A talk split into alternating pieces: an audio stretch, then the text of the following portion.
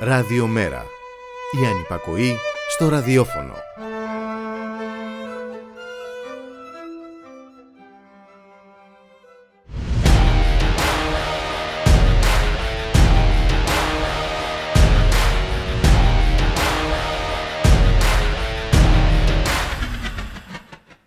Νωρίς άρχισαν φέτος οι φωτιές.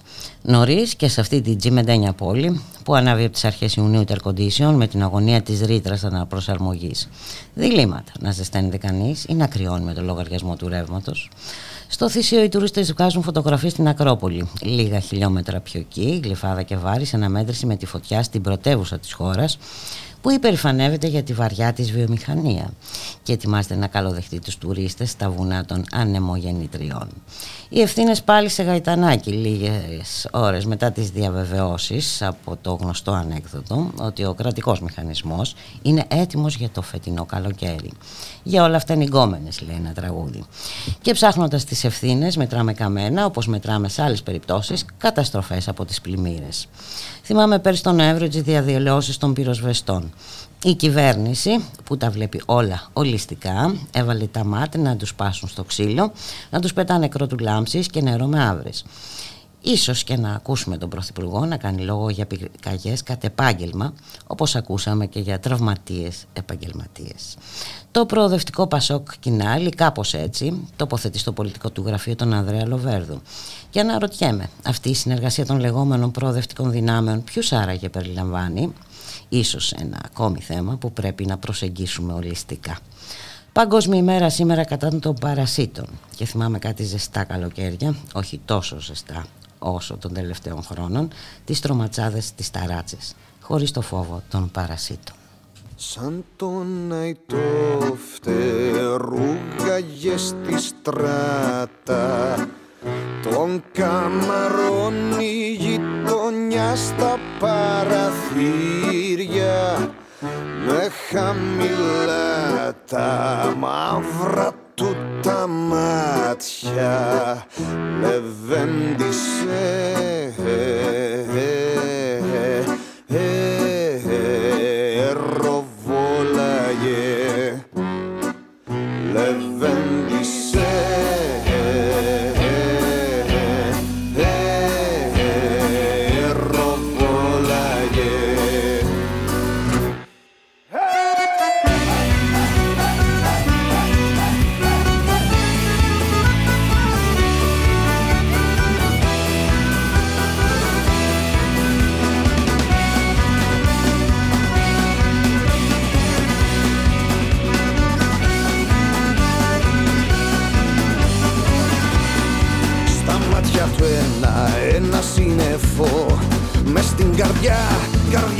σίδερο. Κυλάει το αίμα, σκέπασε τον ήλιο Κι ο χάρος Ευρωπόλαγε Κι ο χάρος Ευρωπόλαγε Σφαλούν τα μάτια, μάτια και οι καρδιές. Σφαλούν τα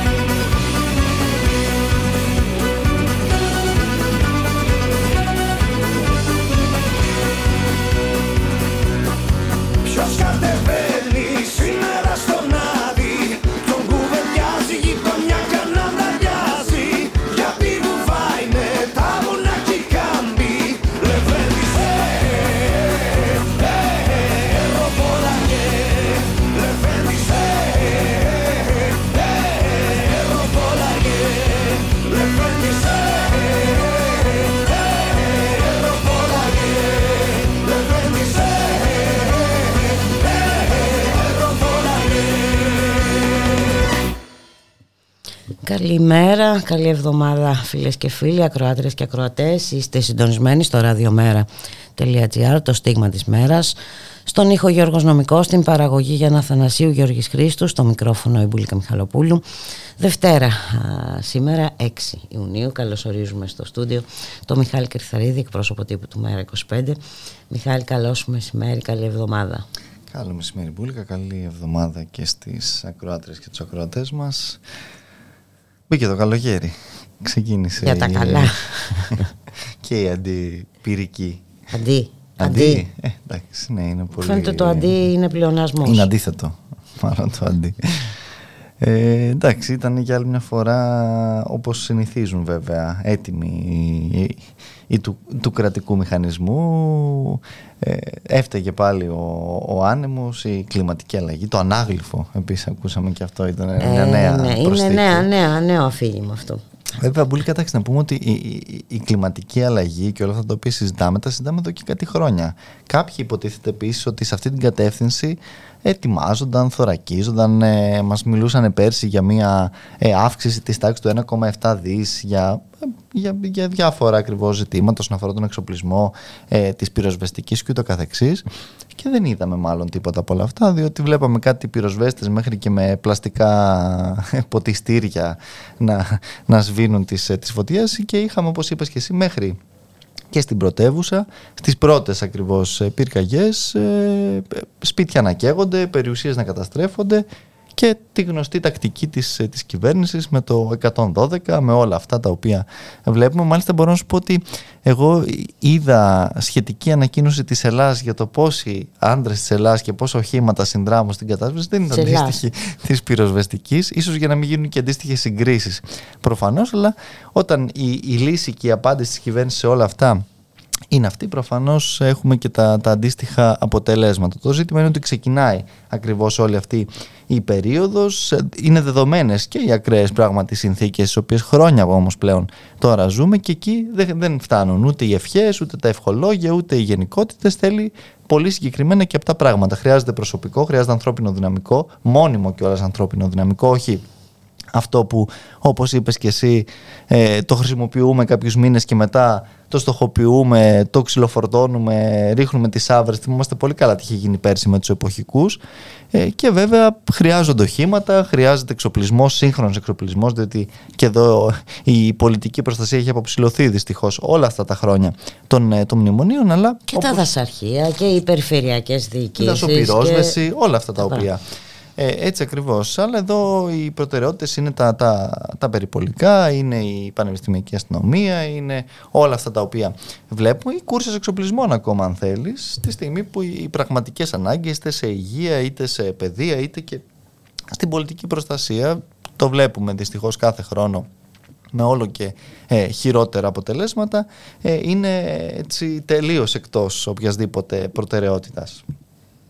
Δυστυχώς α, Μιχάλη Κρυθαρίδη και δεν ξέρω εδώ έχουμε έκτακτο δελτίο καιρού και περιμένουμε χαλαζοπτώσεις και τα λοιπά και τα λοιπά. Ε, είναι Λες από εξής- τις πυρκαγιές να περάσουμε στη, ε, σ- στο level των πλημμυρών. Αυτό είναι το, το θέμα, ότι ξέρεις, όποια έκφανση ακραίων ας πούμε, καιρικών συνδικών και να υπάρχει, υπάρχει ένας φόβος. Εδώ θυμάσαι καλά τι έγινε το χειμώνα με τα χιόνια ακόμα. Ε, εντάξει, με τις πλημμύρες επίσης το τι γίνεται, με τις πυρκαγιές. Ε, εντάξει, είναι μια, ένας κρατικός μηχανισμός ο οποίος τελικά δεν μπορεί να σε προστατεύσει από τίποτα. Ε, Βλέπουμε μόνο αυτά τα ακριβώς την, ε, την εκένωση που γίνεται σε όλες αυτές τις, ε, τις περιπτώσεις.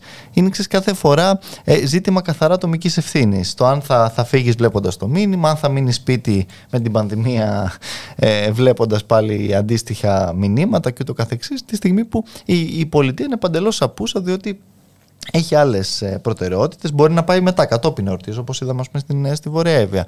Να πάει να μοιράσει τις βουνοκορφές σε διάφορους ε, φίλους και, και παρατρεχάμενους για να κάνουν τις δικές τους δίθεν μετά και όλες πράσινες business. Και γι' αυτό το λόγο τώρα, δεν ξέρω αν είδες επίσης, ε, ο, ο βουλευτής εκεί, ο τοπικός της ε, της Ναι, κυβέρνησης. θα έχουμε και σύνδεση με την Εύβοια αργότερα. Α, μάλιστα, το έχετε Για- για- εκτενώς λοιπόν. Ε, δεν, δεν, δεν, καλο, δεν τον καλοδέχτηκε, εν πάση περιπτώσει, ο κόσμος. Ε, και βέβαια οποία και ο ίδιος ο Δήμαρχος λαϊκιστές, λαϊκιστές, και ο Δήμαρχος βέβαια που είναι δικής τους ε, πολιτικής ε, προε, προέλευσης και, και καταγωγής. Και αυτός ε, είπε ουσιαστικά ότι αφέθηκαν πλήρως έτσι στην, ε, στην τύχη τους. Εντάξει, ξαναλέω το ζήτημα είναι έχουμε δει όσα γίνανε, έχουν καταλογιστεί από τη δική μας τουλάχιστον την πλευρά οι όποιες ευθύνες έχουν καταλογιστεί, γιατί στην ουσία δεν έχει υπάρξει καταλογισμός και, από, και ανάληψης των ευθυνών από την πλευρά της κυβέρνησης. Το ζήτημα είναι τώρα τι θα γίνει, διότι τώρα ξεκινάει. Έχουμε ακριβώς. και άλλη φωτιά. Ε. 12.30 ώρα ξέσπασε. Ναι. Στην Αρτέμιδα. Ε, και θα έχουμε πολλές ακόμα. Οπότε το θέμα είναι ακριβώς εκεί ε, ποιες ε, θα είναι οι, οι κινήσεις και ποια θα είναι πραγματικά η πρόληψη απέναντι σε όλα αυτά τα φαινόμενα αντί κάθε φορά ε, μετά στο, στο τέλος ε, να έχουμε τις γνωστές σαν αυτές τις, ε, τις δηλώσεις που ακούσαμε και το Σάββατο αν θέλεις από τον κύριο Στυλιανίδη ο οποίος μας είπε ότι είναι η Μεσόγειος ένα hot spot έτσι το, το κατονόμασε κιόλας. οπότε εντάξει είναι λογικό να αντιμετωπίσουμε όλα όσα βλέπουμε. Βέβαια εμείς hot spot βλέπουμε κυρίως στην Ελλάδα. Δεν ξέρω γενικά στη Μεσόγειο ε, τι γίνεται. Προφανώς ε, και εκεί υπάρχουν και, και συγκεκριμένες ε, Ωραία, τι ακριβώς ήθελε να μας πει; Ότι πρέπει να καούμε, πρέπει να πνιγούμε, τι, πώς; Δεν ε, ξέρω, αυτή είναι η μοίρα μας, το ναι, κακό το ριζικό μας. Οι παραδοχές αυτές μάλλον, ότι εντάξει, τι να κάνουμε, εδώ που βρεθήκαμε τώρα. Ναι, είναι, είναι πραγματικά όμως τέτοιου τύπου η αντιμετώπιση τη στιγμή που επίσης ο Πρωθυπουργός ήταν άφαντος. Δεν, δεν τον είδαμε πουθενά από όλη αυτή τη διαδικασία αυτό το, το τριήμερο, δεν ξέρω αν έχει να κάνει με το γεγονός ότι άνοιξε ο καιρός και έτσι είπε να, να ξαναβρει τον. Ναι, είπε να ξεσκάσει λίγο. το, το, Είχε πολλές υποχρεώσεις τώρα τελευταία. Ναι, η αλήθεια είναι πως. Κοίταξε, ξέρεις υπάρχει και αυτό το, το ζήτημα το αν είναι καλύτερα τελικά να πηγαίνεις αυτές τις υποχρεώσεις και να κλείνεις συμφωνίες σαν αυτές που μαθαίνουμε μετά από τον κύριο Σόλτς ή καλύτερα να, να ξεσκάει στα, στα τριήμερά του. Οι, οι απόψεις δίστανται. Σε κάθε περίπτωση είτε το ένα είτε το Μήπως άλλο. Μήπως να μην κάνει τίποτα από όλα αυτά και άμα σε έλεγα, την ισχύα μας. Δεν ευνοεί μάλλον το, το, το, κοινωνικό σύνολο βούλικα. Πάμε για ένα μουσικό διάλειμμα. Τα χέρια σου συναδελφέ όταν τα νοικιάζεις Κακό τον εργοδότη σου για άνθρωπο να λογιάζεις. Όπως και ο εργοδότης σου για άνθρωπο αν σε πάρει Το σύστημα των ίδια αυτών κάποτε θα φουντάρει Ποτέ να μη σου φεύγει από το μυαλό τα χέρια σου. Δυο μηχανές νοικιάζεις σε μηχανισμό. Πράγμα που σ' αρέσει δεν σ' αρέσει σαν μηχανή. Δεν έχει ανθρωπισμό πολύ δε περισσότερο συναισθηματισμό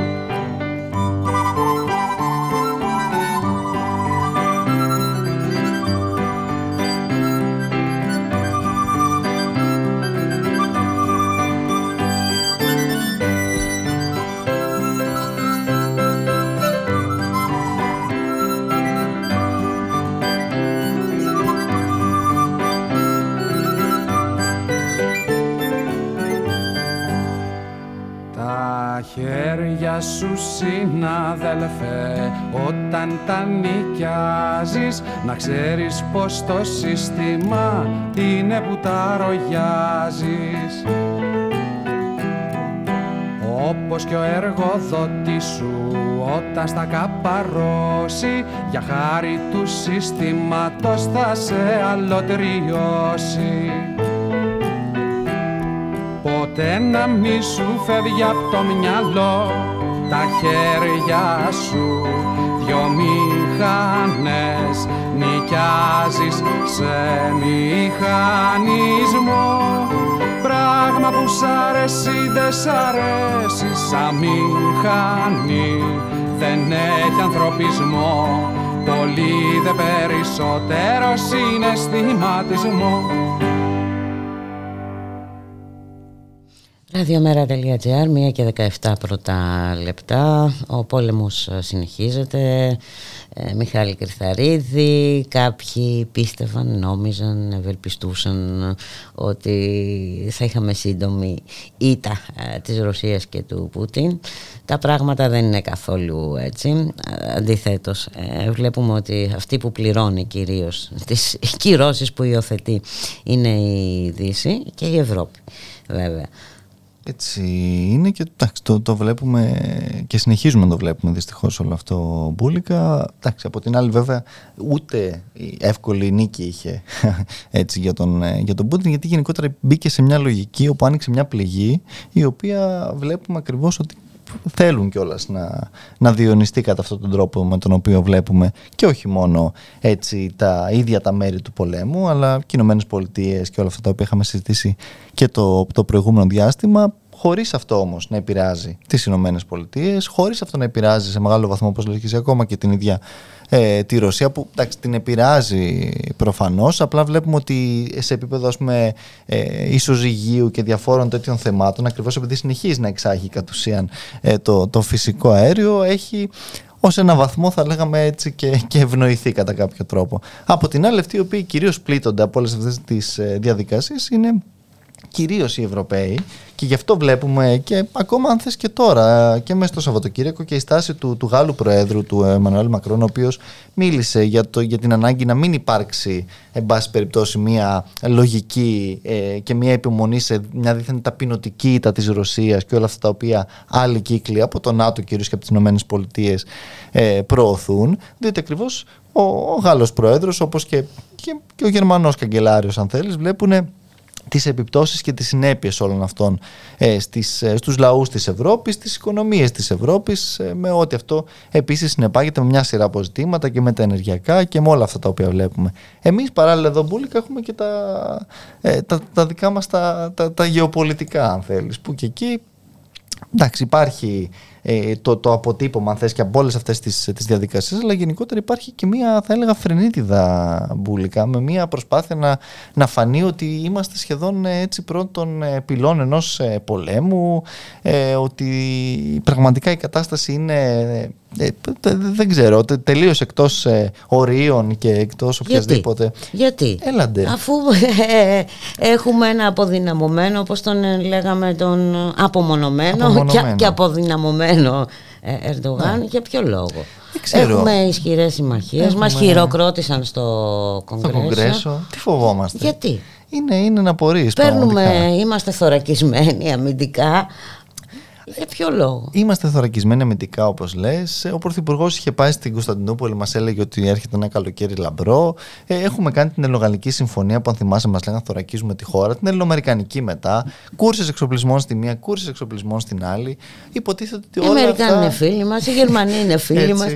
Όλη η χώρα μας έχει γίνει ένα πέραντο ορμητήριο νατοϊκό. Δεν ξέρουμε πραγματικά τι έχουμε να φοβηθούμε. Αν ε, όλες αυτές οι συμμαχίες, όπως μας λέγανε οι ίδιοι. Γιατί εμείς, αν θυμάσαι καλά, εντάξει, προφανώς δεν συμφωνούσαμε σε αυτό το αφήγημα και αυτό το οποίο τους λέγαμε είναι ότι όλα, όλες αυτές οι, οι συμφωνίες δεν αξίζουν το χαρτί πάνω στο οποίο γράφτηκαν κατ' ουσίαν αλλά το αφήγημα τότε από αυτούς και όχι μόνο από αυτούς, διότι και άλλοι με τον ένα ή με τον άλλο τρόπο στηρίζουν γενικά όλη αυτή την, ε, ε τις, ε, τις συμφωνίες σε πάση περιπτώσει και τις, ε, τις συμμαχίες μας. Λέγανε ότι να εδώ η, η, η ισχύ σε πάση περιπτώσει αποτρεπτική της χώρας και του καθεξής πάντως εγώ δεν, δεν καταλαβαίνω ακριβώς αν όλα αυτά ισχύουν προς τι τέτοια ανησυχία, τέτοιος φόβος αφού υποτίθεται Σύμφωνα με το δικό τους αφήγημα δεν συντρέχει, δεν πρέπει να συντρέχει κανένας λόγος Ακριβώς, ακριβώς. Ε, ε, προφανώς ε, εμπούλικα αποδεικνύεται ότι όλα αυτά τα οποία και μας λέγανε και τα οποία παράλληλα έχουν και ένα τεράστιο κόστος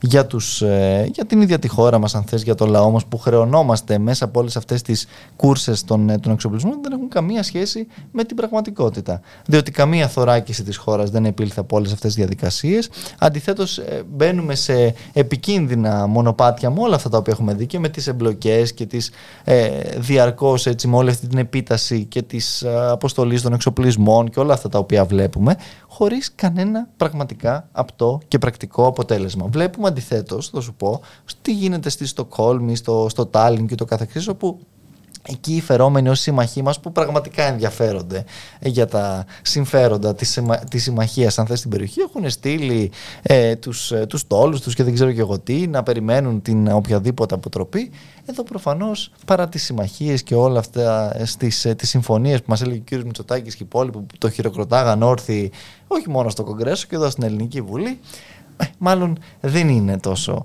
έτσι ρόδινα όπως μας τα παρουσιάζουν διότι τελειώς πραγματικά δεν καταλαβαίνω όλη αυτή την, την κινδυνολογία και τον ε, πανικό. Όχι, γιατί αν ακούσουμε και τι είπε σήμερα ο Άδωνης Γεωργιάδης είπε ότι ο Ερντογάν έχει βρει το δάσκαλό του ναι, στο ναι. πρόσωπο του Μητσοτάκη. Και τι άλλο να κάνει ο κ. Μητσοτάκης επίσης μας είπε να πάρει την πόλη.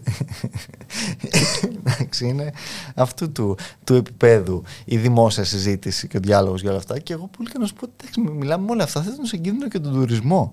Αυτά δηλαδή για τα οποία ακούμε κάθε φορά τα εξαμάξεις ότι δείτε με, με, με όλες αυτές τις, με, με, με, τη σύγκρουση, με τη ρήξη, με το, το κατεστημένο της Ευρωπαϊκής Ένωσης, με τον ΝΑΤΟ, με όλα αυτά θα θέσουμε σε κίνδυνο, δεν ξέρω και εγώ τι. Τελικά οι ίδιοι μέσα από όλες αυτές τις διαδικασίες τι κάνουν; Γιατί αυτό βλέπουμε μέσα από την καλλιέργεια όλου αυτού του, του φόβου και, και, και της φρενίδας, ξαναλέω πραγματικά. Διότι... Κοίτα, κάποιος φόβος πρέπει να υπάρχει. Έτσι, ναι. Κάποιος φόβος πρέπει να υπάρχει για να ξεχνιόμαστε κιόλας από τα βασικά μας ε, προβλήματα. Και όχι μόνο, γιατί εντάξει, μπορεί να ξαναπάει μετά ο Πρωθυπουργός, δεν ξέρω πού αλλού έχει μείνει να πάει, να κλείσει και μια συμφωνία ακόμα, δεν ξέρεις. Και, και να τη μάθουμε βέβαια και κατόπιν εορτής, είτε για αποστολή όπλων, είτε για νέα αγορά οπλικών συστημάτων και να μας πει εντάξει, θωρακίζεται η χώρα. Χτίζουμε γερές συμμαχίες. Όλοι είναι έτοιμοι εδώ να, να συνδράμουν ανα πάσα ώρα ε, και στιγμή όπως ε, μας λέγανε αλλά φαίνεται πως τελικά όλα αυτά τα έτσι, παραμύθια κατ' ουσίαν δεν έχουν κανένα πρακτικό αντίκρισμα και ξαναλέω εδώ δεν είναι μόνο ο κ. Μητσοτάκης διότι και άλλοι Μας έλεγαν πάνω κάτω τα, τα ίδια πράγματα. Δεν διαφωνούν ακριβώς σε όλες αυτές τις ε, συμφωνίες και συμμαχίες. Βάζουν κάποιους αστερίσκους και κάποιες ενστάσεις για, για τους όρους και τις λεπτομέρειες. Όπως ας πούμε για τη ρήτρα αναπροσαρμογή. Καλή ώρα. Ναι, ναι. Καλή ώρα. Που αποφασίζουν τα δικαστήρια και εντάξει, βλέπουμε. Ναι. Ε, οπότε εντάξει είναι όλο αυτό ακριβώς το, το ζήτημα και το ζήτημα βέβαια και των συμμαχιών αυτών των, των φερόμενων. Γι' αυτό εμείς και όλας έχουμε θέσει και, το, ε, και ε, αν θες για αυτή την, ε, τη συζήτηση με, με τη διακήρυξη της Αθήνας ε, το, το, το, το πρόταγμα ενός νέου κινήματος αδεσμεύτων και γι' αυτό επίσης παράλληλα εμείς επιμένουμε σε αυτό το οποίο λέγαμε εξ αρχής για μια διεθνή περιφερειακή συνδιάσκεψη των χωρών της Ανατολικής Μεσογείου διότι εδώ πραγματικά όλες αυτές οι κινήσεις είναι επικίνδυνες για την ευρύτερη ε, περιοχή και δεν προωθούν ούτε την ειρήνη ούτε όλα όσα έχουν ανάγκη οι λαοί της περιοχής και ο ελληνικός λαός και ο τουρκικός έτσι και όλοι. Ε, ε, ευρύτερα και επιμένουμε σε αυτό με πρωτοβουλία της Αθήνας να γίνει μια τέτοια σύγκληση ε, για να αποφευθούν πραγματικά τα, τα χειρότερα μπουλικα για τα οποία φαίνεται πως κάποιοι μας προετοιμάζουν με τον ένα ή με τον άλλο τρόπο ή απλώς ε, για άλλη μια φορά κινδυνολογούν έτσι να το πω με τη γλώσσα που τους, ε, που τους αρέσει τη στιγμή που παράλληλα βέβαια μας πουλούσαν τόσο καιρό φύγε για, μεταξ, για μεταξωτές κορδέλες έτσι κατ' ουσίαν. Και θα συνεχίσουν να μας πουλάνε Μιχάλη Κρυθαρέδη όσο τους ε, αφήνουμε και εδώ σωστά ε, μπαίνει και το ερώτημα. Μιλάμε για αναγκαιότητα αλλαγής πολιτικής. Ποιος θα την αλλάξει αυτή την πολιτική Μιχάλη Κρυθαρίδη; Εδώ χρειάζονται συμμαχίες και τελικά ποια θα είναι η συμμαχία. Θα είναι η συμμαχία με το, η προοδευτική συμμαχία με το Πασόκ Κινάλ, Κινάλ Πασόκ, το οποίο μάλιστα ε, τοποθετεί... Ε, στο πολιτικό του συμβούλιο ναι. τον Αντρέα Λοβέρδο, ναι. πέρα από όλα τα άλλα. Έτσι. Ναι. Ναι, δεν ξέρω. Πραγματικά αυτό είναι κάτι που πρέπει να απαντήσει κυρίως νομίζω η εξωματική αντιπολίτευση που ε, κάνει και τα, τα σχετικά καλέσματα. Διότι εδώ από τη μία κατηγορούν το Πασοκινάλ και καλά κάνουν και το κατηγορούν και εμείς ε, ε, το κατηγορούμε γι' αυτό. Για όλη αυτή την υπόθεση πραγματικά της Νοβάρτης και όλα όσα συμβαίνουν με τα ονόματα του κυρίου Λοβέρντου που σβήνονται, γράφονται από τα διάφορα ναι, έγγραφα. Κοίταξε να δεις, εδώ είναι πολλά τα ζητήματα που μπαίνουν σχετικά με αυτήν την ε, ιστορία. Δεν είναι μόνο η τις σβήνονται ε, ονόματα, κάποιος τα σβήνει, κάποιοι συμμετέχουν, κάποιοι αποκρύπτουν, σαφώς, κάποιοι σαφώς. κάθονται στο εδόλιο του κατηγορουμένου ως μη όφυλα να κάθονται έτσι, και μιλάω και για τους ε, συναδέλφους αλλά μιλάω και για την εισαγγελία κατά της ε, διαφθοράς. Εδώ αυτά δεν είναι απλά ζητήματα και δεν αφορούν μια πολιτική αντιπαράθεση κατά την άποψή μου. Εδώ είναι θέμα δημοκρατίας. Έχεις ε, δίκιο Μπούλικα και γενικά είναι και ένα κράτος το οποίο ουσιαστικά με αυτή την υπόθεση δείχνει ότι λειτουργεί με όρους παρακράτους. Απλά το ζήτημα είναι ότι όλη αυτή η διαφθορά και η διαπλοκή, η οποία σε μεγάλο βαθμό γιγαντώθηκε κιόλας και μέσα από την ε, μνημονιακή διαδικασία, διότι ξέρεις, εκεί γίνανε και οι εκλεκτοί του συστήματος ακόμα λιγότεροι. Οπότε ήταν ακόμα μεγαλύτερη η διαφθορά και η διαπλοκή για να μπορούν αυτοί ε, να κάνουν τις τις δουλειές τους. Ε, δεν αντιμετωπίζεται μέσα από την ενσωμάτωση σε αυτό το σύστημα, ούτε μέσα από τον προσετερισμό μερίδας του συστήματος, λέγοντας ότι εντάξει, υπάρχουν και καλοί ολιγάρχες, υπάρχουν και ε, μερίδες του συστήματος που δεν είναι τόσο διαπλεκόμενες και διαφθαρμένε. Δεν αντιμετωπίζεται έτσι. Για μας αυτό ε, είναι κάτι το οποίο θέλει ρήξη συνολική, δεν, δεν, δεν μπορεί να επέλθει αν θέλεις εκ των έσω, διότι πολύ απλά ακριβώς αυτό το σύστημα έχει όλους τους τρόπους αυτούς και το είδαμε όπως λες και εσύ, με τον τρόπο με τον οποίο καταργήθηκε η θέση της εισαγγελέα της διαφθοράς σε αυτή τη χώρα για να παυθεί μια εισαγγελέα, με τον τρόπο με τον οποίο είδαμε να διώκονται δημοσιογράφοι που έκαναν ερευνητική δημοσιογραφία πάνω ε, στο θέμα, με τον τρόπο με τον οποίο βλέπουμε μια ανακρίτρια να παραγγέλνει μια με, νέα μετάφραση ενός εγγράφου το οποίο δεν δικαιολογεί καν για ποιο λόγο πρέπει να ξαναμεταφραστεί και στη συνέχεια, αφού μεταφραστεί αυτό το έγγραφο, να λείπουν ό του θαύματος κάποια ονόματα και να βγαίνει το Υπουργείο Εξωτερικών και να αυτό γελιοποιείται με τον τρόπο με τον οποίο έτσι συνέβη. Όλα αυτά προφανώς παραπέμπουν σε μια ε, λογική άλλου τύπου και βέβαια το κερασάκι στην τούρτα σε όλα αυτά είναι η, η πολιτική κάλυψη σε αυτά τα ζητήματα και βέβαια και η τεράστια αφωνία, να σου πω εγώ παράλληλα και ταυτόχρονα, τουλάχιστον από την μεγάλη μερίδα ε, του, του συστημικού τύπου. Γι' αυτό ακριβώς δεν μπορούν να λυθούν αυτά ε, τα θέματα έτσι με, με λογικές μικρότερου κακού. Όχι, σε καμία των περιπτώσεων. Ε, Μιχάλη Κρυθαρίδη.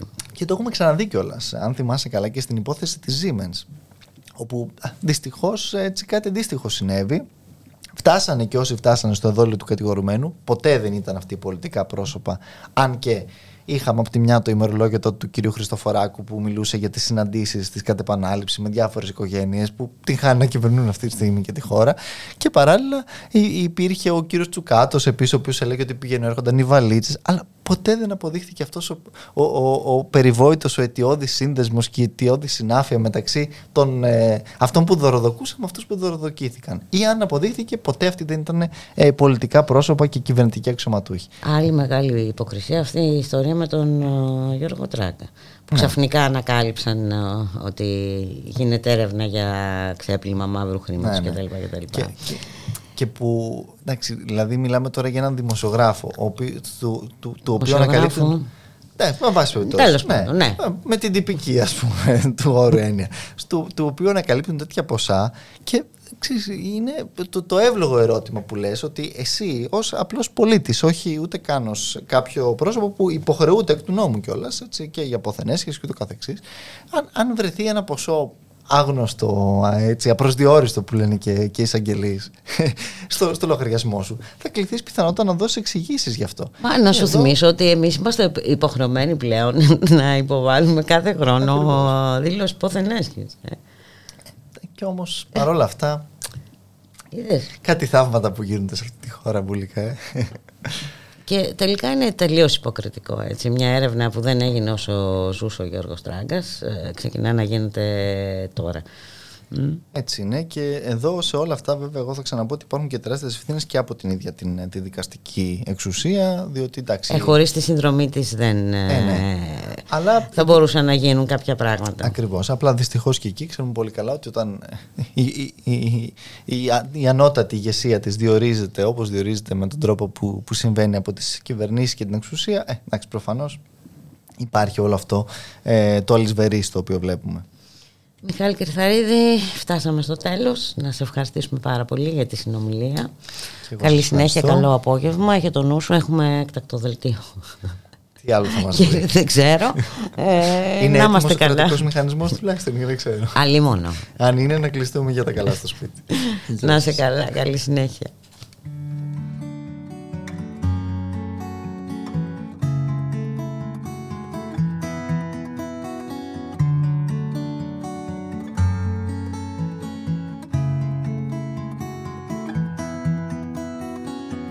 Δεν υπάρχει λόγος να υποφέρω ούτε καν να προφέρω.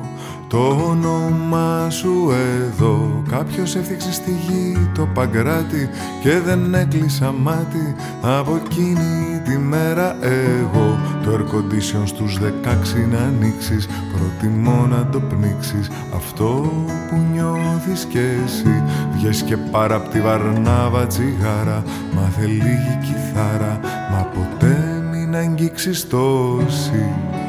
Πες ψέματα, πες μου ψέματα.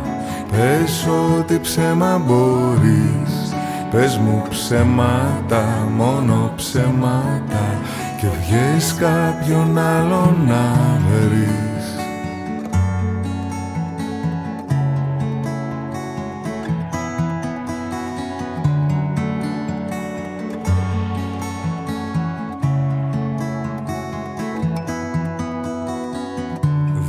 υπάρχει λόγος για υποσχέσεις. Όταν θες να πονέσεις Τα χέρια μου θα βρίσκονται εκεί. Βρε σειρές με αυτοτελή επεισόδια. Βάλ το αμέσως στα πόδια Αν υπάρχει δεδομένη πλοκή Δες τον πρώτο και το δεύτερο κύκλο Αλλά μη δεις τον τρίτο. Και αγνώεις όποιον λέει να τον δεις. Είμαι μόνος μου όλη νύχτα στο τσάο Και εσένα κοιτάω. Σε έναν πρώην σου να πάλι νόδεις Μα λες ψέματα, πες του ψέματα.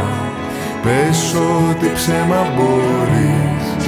Πες του ψέματα, μόνο ψέματα Και έλα μετά να με βρεις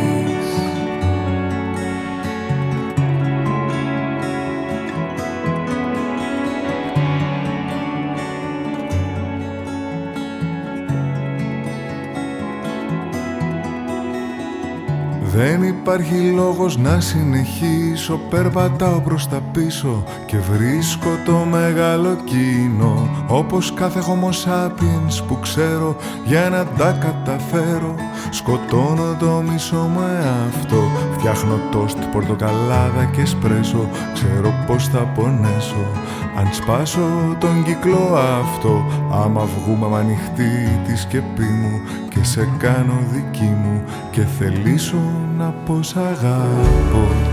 Θα πω ψέματα, θα πω ψέματα Θα πω ό,τι ψέμα μπορώ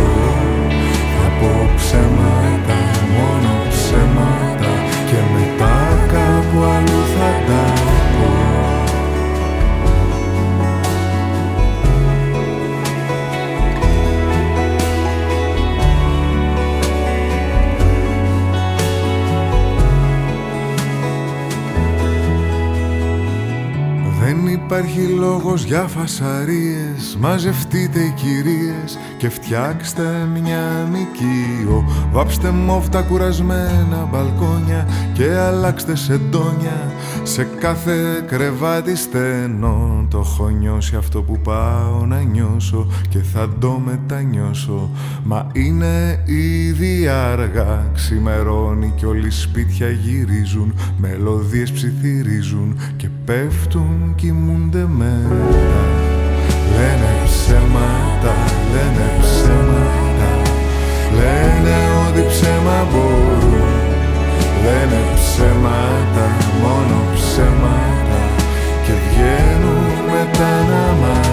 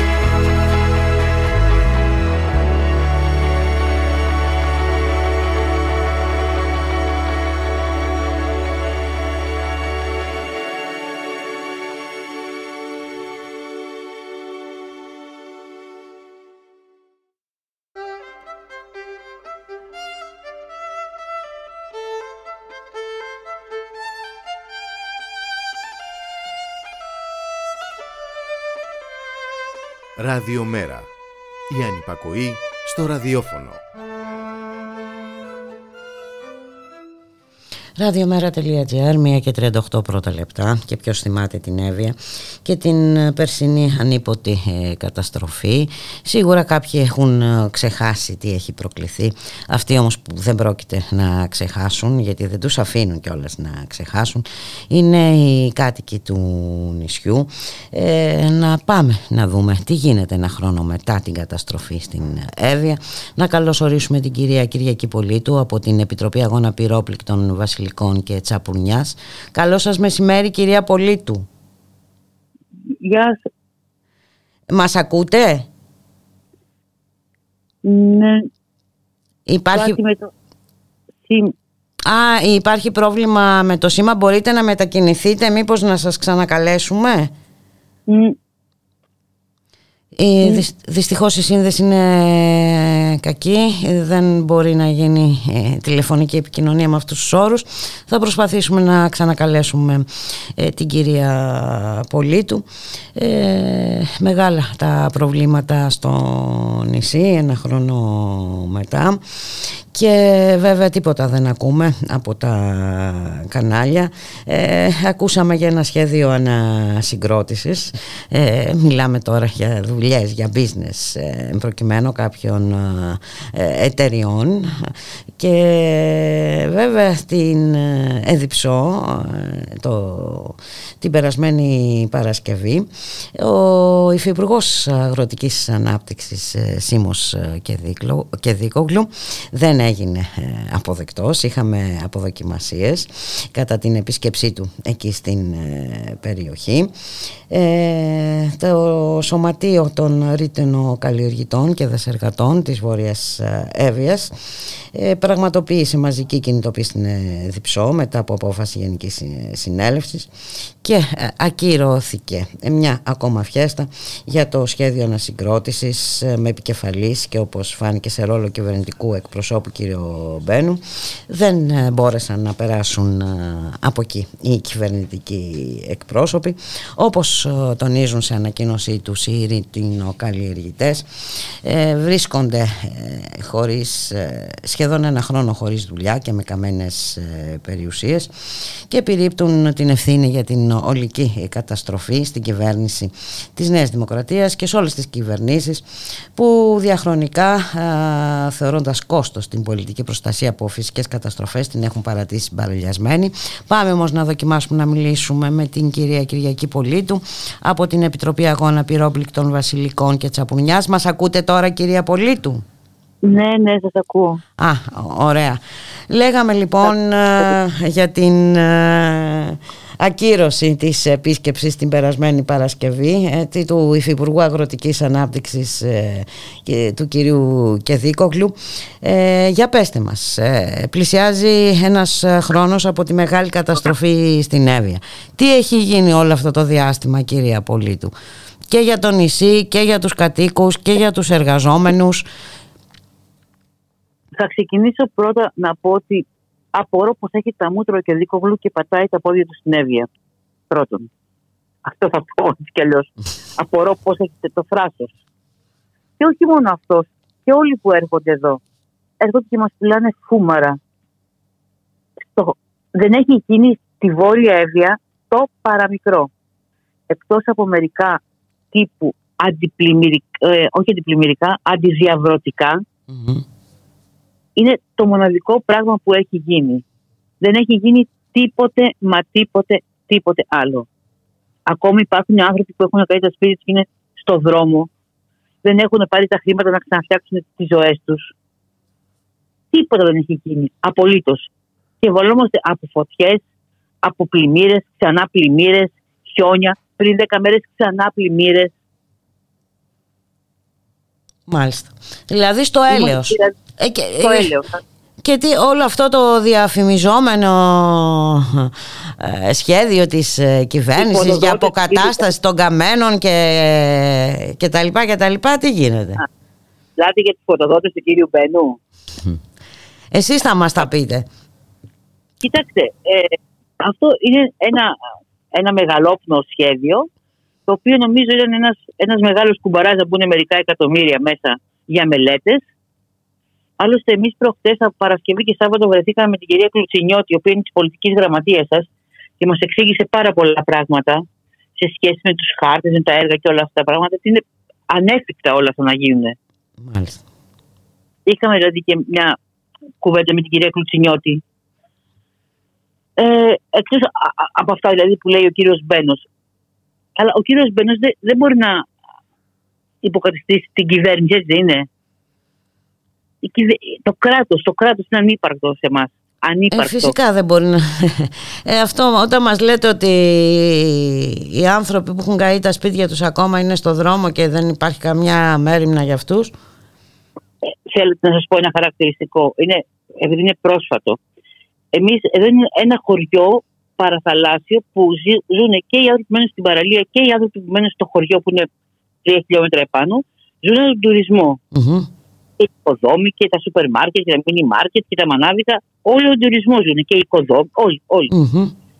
Εμείς έχουμε ε, στα μέσα του, του Μαΐου, νομίζω έγινε η πλημμύρα, έχουμε μια παραλία 4 χιλιόμετρα κατεστραμμένη. Με, με καμένα δέντρα που έχουν κατέβει τα ποτάμια, με ένα χάλι μαύρο. Η τουριστική σεζόν ξεκινάει το, την Παρασκευή. Το πρώτο τρίμερο τέλος πάντων του Αγίου Πνεύματος. Να ξέρετε, η παραλία ακόμα είναι έτσι, εδώ και 20 μέρες, 25. Να μην σας πω για την προηγούμενη πλημμύρα έτσι. Θέλω να πω ότι ακόμα και τους ανθρώπους που θα βγάλουν πέντε δραχμές να μπορέσουν να ζήσουν, δεν τους στηρίζει κανένας. Κανένας. Ούτε καν η δημοτική αρχή. Δεν ενδιαφέρεται για να κάνει δύο έργα. Τίποτα βιτρίνα είναι αυτά τα έργα, το να καθαριστεί η παραλία. Ούτε όμως αυτό δεν Ούτε κάνουν. Ούτε καν αυτό δηλαδή. Ε, ε, κάνω αυτό. Στο έλεος, κυριολεκτικά δηλαδή. Ακριβώς.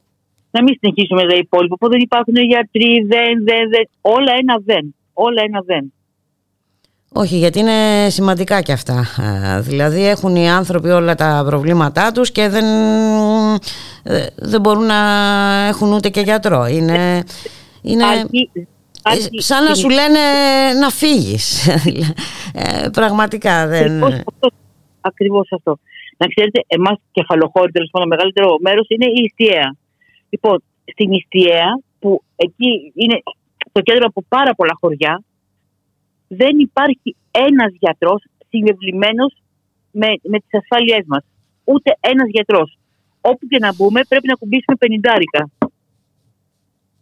Πετε μου εσείς, σε, σε ένα χώρο που είναι κατεστραμμένο, σε ένα χωριό που είναι κατεστραμμένο, που δεν υπάρχουν δουλειές, Ποιος μπορεί να δίνει τα πεντάρικα στους γιατρούς; Ναι, Καταλαβαίνετε. Ναι, ναι, πάρα πολύ καλά, δυστυχώς. Τι να πω, δεν ξέρω τι, τι να σας πω. Να σας πω για τις επιχειρήσεις, οι οποίες ενώ είχαν τη μείωση του τζίρου τους, γιατί δεν δουλέψαν το καλοκαίρι, ήρθαν οι πλημμύρες, τα χιόνια, όλα αυτά τα πράγματα, τα διάφορα. Είχαν τις ζημιές από τις φωτιές και περιμένουν πώ οι άνθρωποι να πάρουν κάποια αποζημίωση για να ξεκινήσουν να φτιάξουν, να στήσουν τις επιχειρήσεις να δουλέψουν τη σεζόν και δεν έχουν πάρει ακόμα καμία αποζημίωση. Δεν έχουν πάρει καν τις αποζημιώσεις. Όχι, τις πήραν νομίζω πριν από 10 μέρες. Δεν τις αποζημιώσεις του Ζορμπά από τα χιόνια που είχε γίνει από την προηγούμενη πλημμύρα του Ζορμπά. Από το 18. Και αυτά τόσο κουτσουρεμένα. Δηλαδή, επιχείρηση που είχε πάσει 110.000 ζημιά του δώσανε 10.000. Απίστευτα τα πράγματα. Ε, και όλα αυτά, τι κάνετε ειλικρινά. Ε, ε, προ, προσπαθείτε να τα βγάλετε πέρα. Με, με, χίλιους, με χίλια βάσανα να ξέρετε, με χίλια βάσανα. Αλλά νομίζω είδατε ότι αντιστεκόμαστε, αντιστεκόμαστε με, με όποιους τρόπους μπορούμε. Ε, προφανώς αυτή είναι και η μόνη λύση κυρία Πολίτου γιατί εκεί μάλλον στοχεύουν και οι θύνοντες έτσι να κάμψουν τις αντιστάσεις για να μπορέσουν να προωθήσουν τα όποια σχέδιά τους. Ακριβώς αυτό. Ξέρετε τι, είναι πάρα πολύ δύσκολο να μπορείς να είσαι στα κάγκελα συνεχώς και αυτό περιμένει. Πότε εμείς δεν θα έχουμε άλλο κουράγιο να είμαστε στα κάγκελα. Μάλιστα. Τώρα να μην τολμήσω να πω τι γίνεται στον τομέα της ε, ε αναδάσωσης και τα λοιπά, της αποκατάστασης των καμένων. Ακούστε να δείτε. Δεν υπάρχει τίποτα. Εμείς έχουμε τμήματα του δάσους που δεν έχουν καεί. Ναι. Τα οποία στο έλεος, δηλαδή όπως έγινε η καταστροφή πέρσι με το χιονιά και αυτή ήταν η βόμβα που έγινε, έκανε χειρότερη τη φωτιά, ακόμα και τα δάση που δεν έχουν καεί, ούτε καν έχει περάσει από το μυαλό τους να μπουν να καθαρίσουν τα, δάση, τα, τα ζωντανά μας δάση. Τα ζωντανά μας κομμάτια να καθαρίσουν. Δηλαδή ούτε, Για, το, για το πράσινο που υπάρχει ε, δεν λαμβάνονται όχι, μέτρα προστασίας. Όχι κανένα απολύτως. Κανένα. Κανένα απολύτως. Δυστυχώς. Και αυτό που κάνουν κόβουν τέλος πάντων τους κορμούς που έχουν καεί και τους κόβουν τώρα έχουν ξεκινήσει και κόβουν που αυτό είναι πάρα πολύ κακό γιατί έχουν σκάσει από τα κουκουναράκια, έχουν σκάσει μικρά πευκάκια και με το που κόβουν τους κορμούς και τους κυλάνε, τους πάρουν προς τα κάτω, καταστρέφουν τα δέντρακια που έχουν, έχουν βγει. Δηλαδή, που έχουν ξεμητήσει, μάλιστα. Είναι όλα χωρίς πρόγραμμα. Όλα. Όλα είναι ό,τι φανεί του Ρωστεφανή. Μάλιστα. Δηλαδή, και εσείς καλείστε τώρα σε αυτό το περιβάλλον να τα βγάλετε πέρα με όλα αυτά έτσι, και να, να περισσώσετε ό,τι περισσώσετε βέβαια και να προφυλάξετε ό,τι έχει απομείνει γιατί είναι και αυτό. Ναι, δεν έχουν απομείνει πάρα πολλά πράγματα. Αυτά που έχουν απομείνει προσπαθούμε με παντίους τρόπους αλλά δεν περνάει για το χέρι μας να ξέρετε πολλά πράγματα να κάνουμε. Δηλαδή οι, οι ρετσινάδες, οι δαζαργάτες έχουν ζητήσει να τους προσλάβουν τέλος πάντων και να μπουν να καθαρίσουν τα δάση. Ναι. Μα ούτε αυτό δεν έχουν κάνει ακόμα. Μάλιστα. Ούτε αυτό. Δεν γίνει δηλαδή τίποτα. Καταλαβαίνετε. Τι να σας πω, να σας πω ότι εμείς είχαμε από το Ζορμπά, νομίζω τότε ήταν οι μεγάλες πλημμύρες, το Ζορμπά, αν θυμάμαι το 18-19. Μια γεφυρούλα στις βούβες έπεσε και μετά από τέσσερα χρόνια, πριν μία εβδομάδα, τελείωσε η γέφυρα. Γεφυράκι. Ένα γεφυράκι. Έκανε τέσσερα χρόνια. Μάλιστα. Τι να σας πω, τι να σας πω. Τι να μου πείτε, τι άλλο να μου πείτε, δηλαδή. Εντάξει, είναι ε, πολύ απογοητευτική η εικόνα. Σαφώς και είναι. Μα από τη Χαλκίδα για να φτάσεις μέχρι, μέχρι, σε, μέχρι εμάς τα βασιλικά, ας πούμε, είναι ένα κατεστραμμένο δικό δίκτυο. Πώς θα έρθει ο άλλος που θα, θα έχει να βλέπει τα καμένα γύρω του, να μην υπάρχει ένας δρόμος να μπορεί να έρθει ο άνθρωπος να κάνει διακοπές στη Βόρεια Εύβοια. Να κάνει διακοπές, μας λέτε για τις παραλίες ούτε καν εκεί υπάρχει μέρημνα, καθαρισμού κτλ. Τα, τα πάντα παρατημένα, παρατημένα, τα πάντα.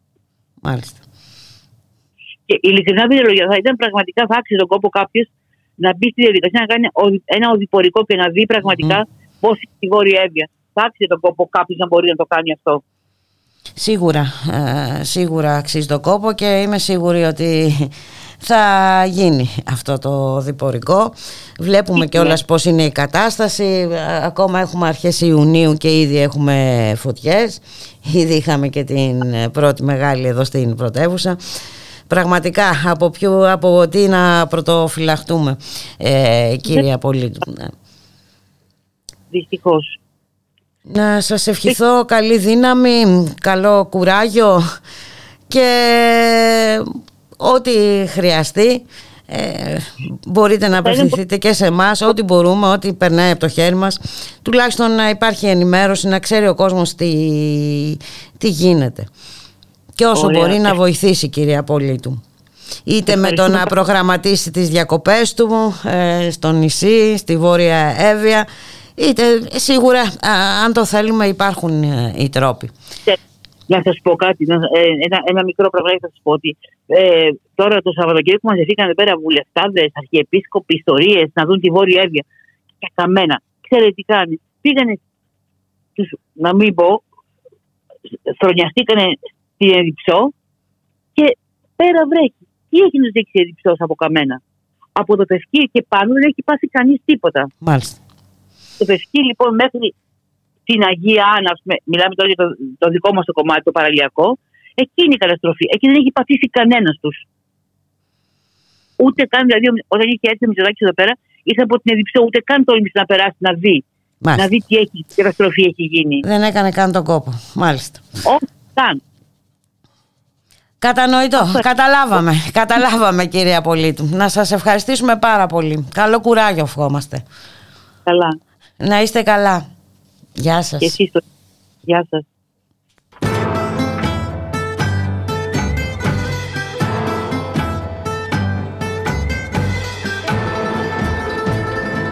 Ζάβαρα κατρανέμια, ζάβαρα κατρανέμια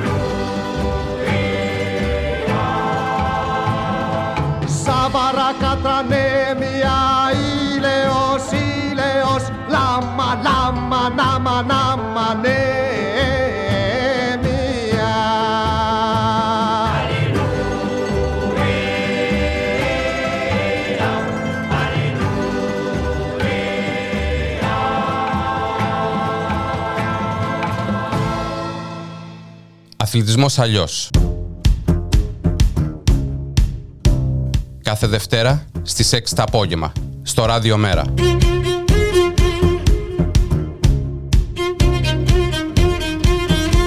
Για τον εραστεχνικό αθλητισμό, για τον σχολικό αθλητισμό. Αθλητισμός αλλιώς. Αθλητισμός για τους πολλούς, χωρίς διακρίσεις.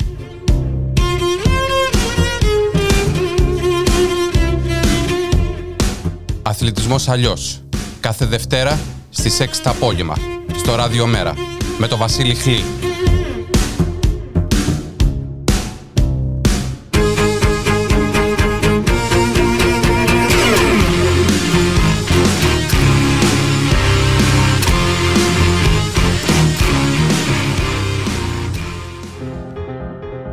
Η Βουλή στο μικροσκόπιο ένα εβδομαδιαίο ρεπορτάζ από την κοινοβουλευτική δραστηριότητα.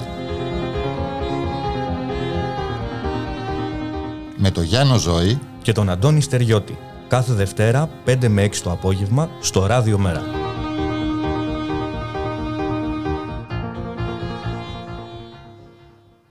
1 και 56 πρώτα λεπτά στον ήχο Γιώργος Νομικός, στην παραγωγή Γιάννα Θανασίου, Γιώργης Χρήστου, στο μικρόφωνο Ιμπούλικα Μιχαλοπούλου και το 2021 κατατάσσεται ως το χειρότερο έτος των τελευταίων 13 χρόνων σε ό,τι αφορά τη συνολική καμένη έκταση της χώρας μας σύμφωνα με το μετεό του Εθνικού Αστεροσκοπίου Αθηνών.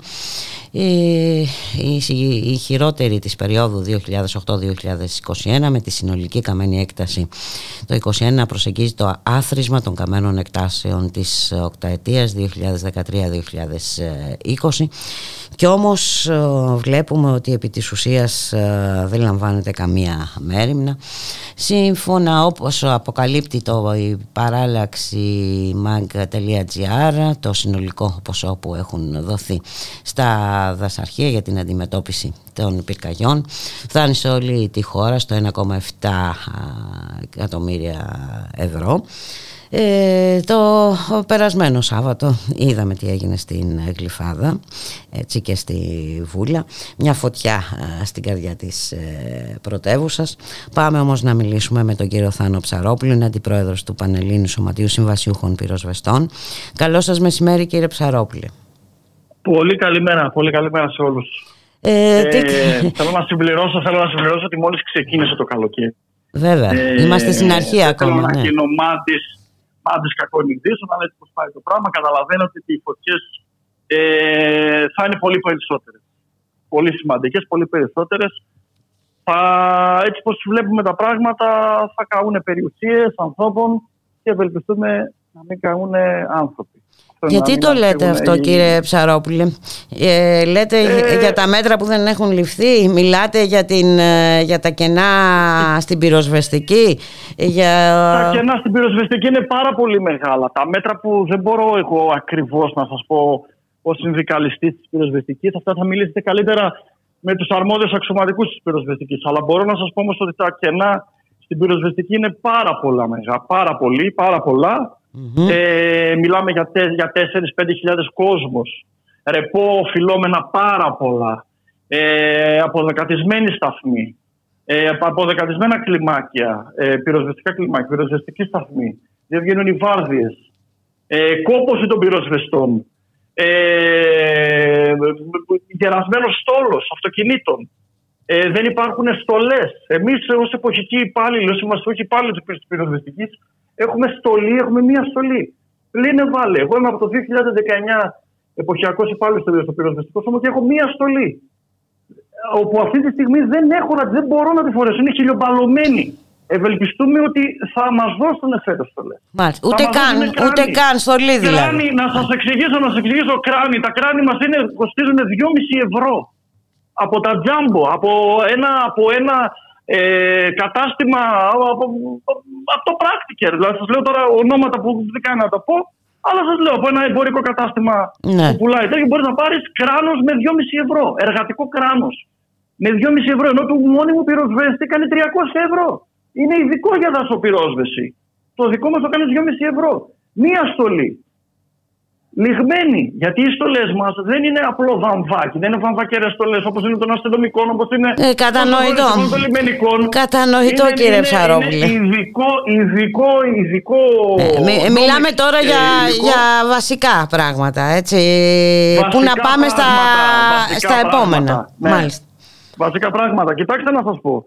Το Σάββατο τραυματίστηκε, τραυματίστηκε μέσα εισαγωγικά. Λυποθύμησε ένας συνάδελφός μας. Μάσκε δεν μας έχουν δώσει μάσκες που πάμε στη φωτιά δεν μας έχουν δώσει ή όσους μας έχουν χορηγήσει, σε όσους μας έχουν χορηγήσει, σε όσους ξαναλέω μας έχουν χορηγήσει, ναι. είναι, είναι, μπορεί να έχουν λήξει. Γιατί είναι 20 ετών μια τεχνολογία πίσω. Οι μάσκες τώρα οι καινούργιες με φίλτρα προστασίας, με, με, με, με, με, χίλια δυο, κάνουν 60 και 70 ευρώ. Ένας υπάλληλος με, με 650 και 700 ευρώ είναι δύσκολο να αγοράσει μια τέτοια μάσκα. Με καταλάβατε; Λιποθύμησε αυτός ο άνθρωπος. Και από ό,τι. Πήγε στο 400. και πήγε στο 251. Ναι. Στο, στο, συγγνώμη γιατί έχω πάρει φόρα, αλλά καταλαβαίνετε το, αυτό που ζούμε όλοι οι συνάδελφοι κάθε χρόνο. Πήγε στο 251 στο στρατιωτικό νοσοκομείο, του δώσανε τις πρώτες βοήθειες, αλλά δυστυχώς όμως τον διώξανε για τις, για τις περαιτέρω εξετάσεις. Είμαι για ποιο λόγο, για ποιο λόγο τον διώξανε κύριε Ψαρόπουλο; Δεν δικαιούται, δεν δικαιούται λέει στρατιωτικό νοσοκομείο, δεν δικαιούται στρατιωτικό νοσοκομείο, γιατί είναι συμβασίουχος πυροσβέστης. Είναι ιδιωτικού δικαίου. Μα και η πενταετής υποχρέωσης ε, συνάδελφοί μας ιδιωτικού δικαίου είναι, αλλά αυτοί δικαιούνται.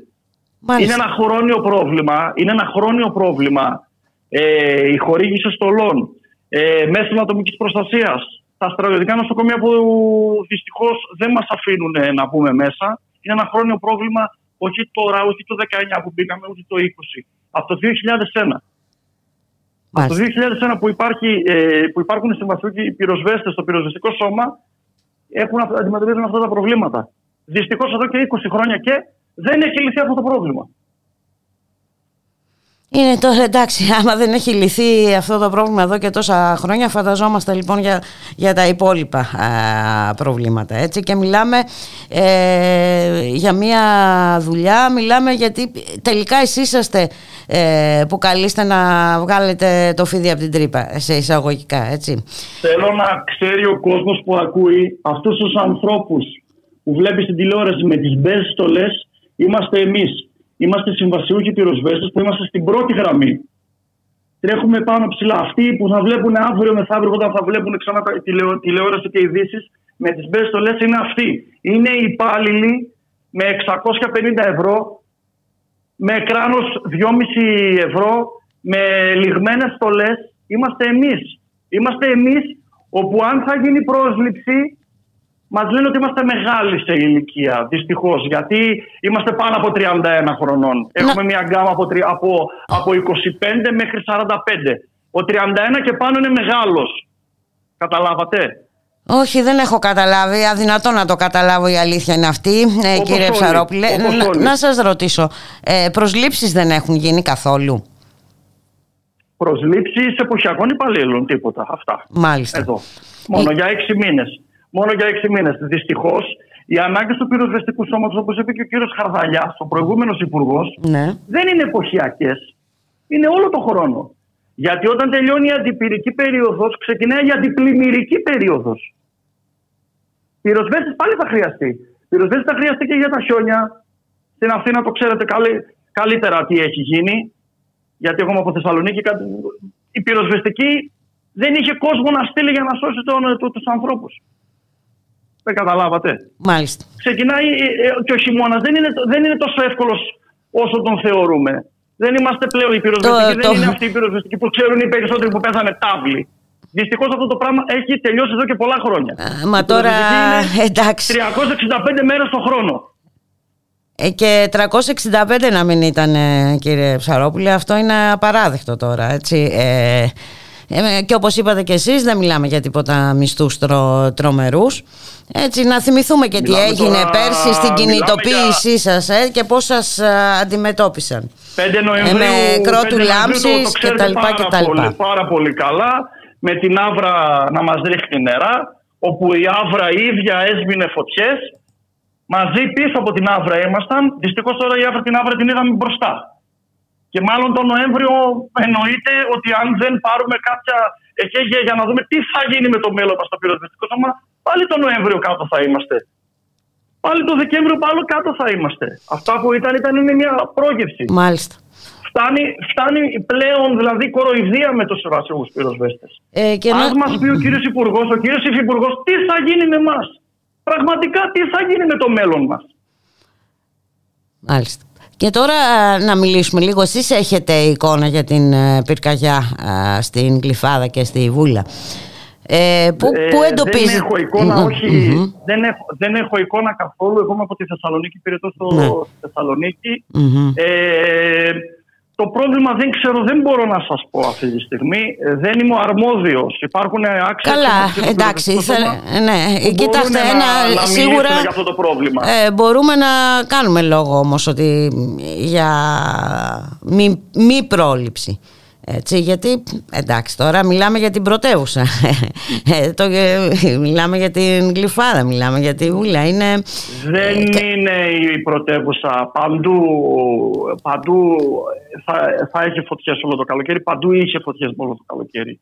Πολύ περισσότερο εσείς από την Αθήνα ξέρετε καταλαβαίνω ότι είναι μια κεντρική. Όχι, όχι, δεν το λέω γι' αυτό. Λέω ότι ναι, λογικά, ναι, ναι. επειδή είναι η πρωτεύουσα της χώρας, ε, θα έπρεπε να έχουν γίνει κάποια πράγματα έτσι ώστε να μην. Ε, ε να την προλάβουμε αυτή την πυρκαγιά να έτσι, την προ, προτού καταστρέψει 6.000 τρέματα δασικής και θαμνόδους βλάστησης και, και σπίτια στη, ε; Αυτό Λέω, θα έπρεπε... εφόσον θέλω να πω δεν υπάρχουν ε, προληπτικά μέτρα μέσα στην πρωτεύουσα έτσι, της χώρας ε, φαντάζομαι τι γίνεται γύρω γύρω ναι. δηλαδή και στην υπόλοιπη Ελλάδα. Αυτό, αυτό θέλω να πω. ως, ως, ως σχεδιασμός ο σχεδιασμός ανήκει καθαρά σας είπα και πάλι στο Υπουργείο και, στην, ε, και, στην, ε, και στους αξιωματικούς της πυροσβεστικής. Εγώ όμως αυτό που θέλω να τονίσω πάλι ότι ε, και μπορώ να μιλήσω είναι οι προσλήψεις Δεν φτάνει ο κόσμος. Δεν φτάνει ο κόσμος να αντιμετωπίσει το, το, το, πρόβλημα. Έχει 13.000 κόσμο. 13.000 κόσμο. Ένα μεγάλο σούπερ μάρκετ Παλίνη εμβέλειας, να μην πω το όνομα, έχει 23.000 κόσμο. Μάλιστα, μάλιστα. Και η πυροσβεστική έχει 13. 13, αλλά εκ των οποίων ο μικρότερος είναι 45 χρονών. Α δούμε λίγο και το ηλικιακό. Εδώ και πέντε χρόνια μπαίνουν συνάδελφοι, μπαίνουν ε, μόνιμοι υπάλληλοι από τις Πανελλήνιες. Πολύ καλά το βάλανε στις Πανελλήνιες. Ορθά πράξανε και βάλανε ε, στις Πανελλήνιες. Αλλά δεν φτάνει με 100 και 150 άτομα κάθε χρόνο να καλύψει τις τόσες χιλιάδες ε, οργανικά κενά. Εντάξει, είναι οργανικά κενά και μιλάμε για μια περίοδο, όλοι ακούμε για την ε, κλιματική αλλαγή, για την ε, κλιματική κρίση κτλ. Οπότε καταλαβαίνουμε ότι οι ανάγκες είναι κατά πολύ αυξημένες και όπως είπατε και εσείς αυτός είναι ένας πολύ μικρός ε, αριθμός. Αυτός είναι ένας, ένας ε, ελάχιστος αριθμός. Ένας ελάχιστος αριθμός. Σας λέω ξανά, οι Έλληνες πυροσβέστες, οι Έλληνες, γιατί από ό,τι μας είπε και ο κ. Υπουργός, θα φέρουν και 200 ε, Ρουμάνους. Θα φέρουν και 200 από την Ευρώπη. Δεν μπορώ να το καταλάβω.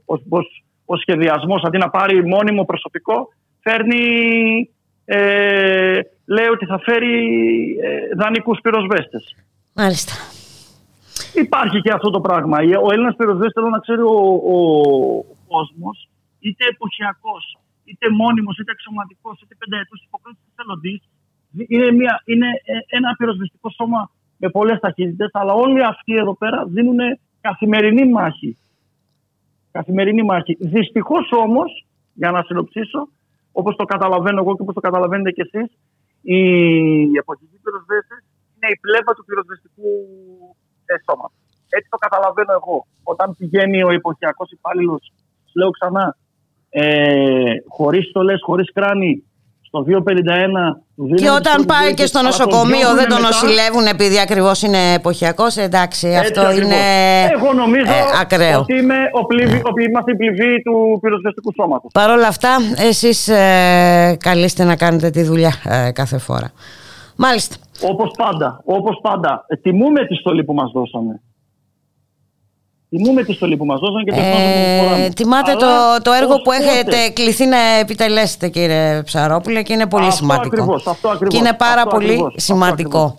Ε, να σας ευχαριστήσουμε πάρα πολύ. Να είσαστε να είστε καλά. Καλό μεσημέρι σε όλους. Να είστε, να είστε καλά. καλά. Γεια, γεια χαρά. Γεια. Να είστε καλά. Γεια σας. Ευχαριστώ πολύ.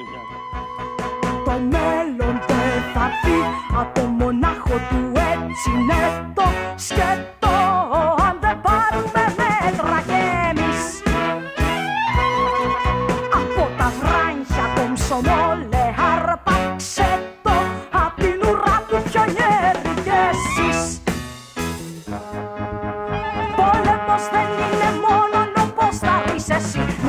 να λες ναι ναι στα μέτωπα με βολές πολύ πολλού Της φαμίλιας του σπιτικού η επίθεση Για μας μικρότερη απειλή δεν είναι πιόλου Το μέλλον δεν θα έρθει από μονάχο του έτσι με το σκέτο Αν δεν πάρουμε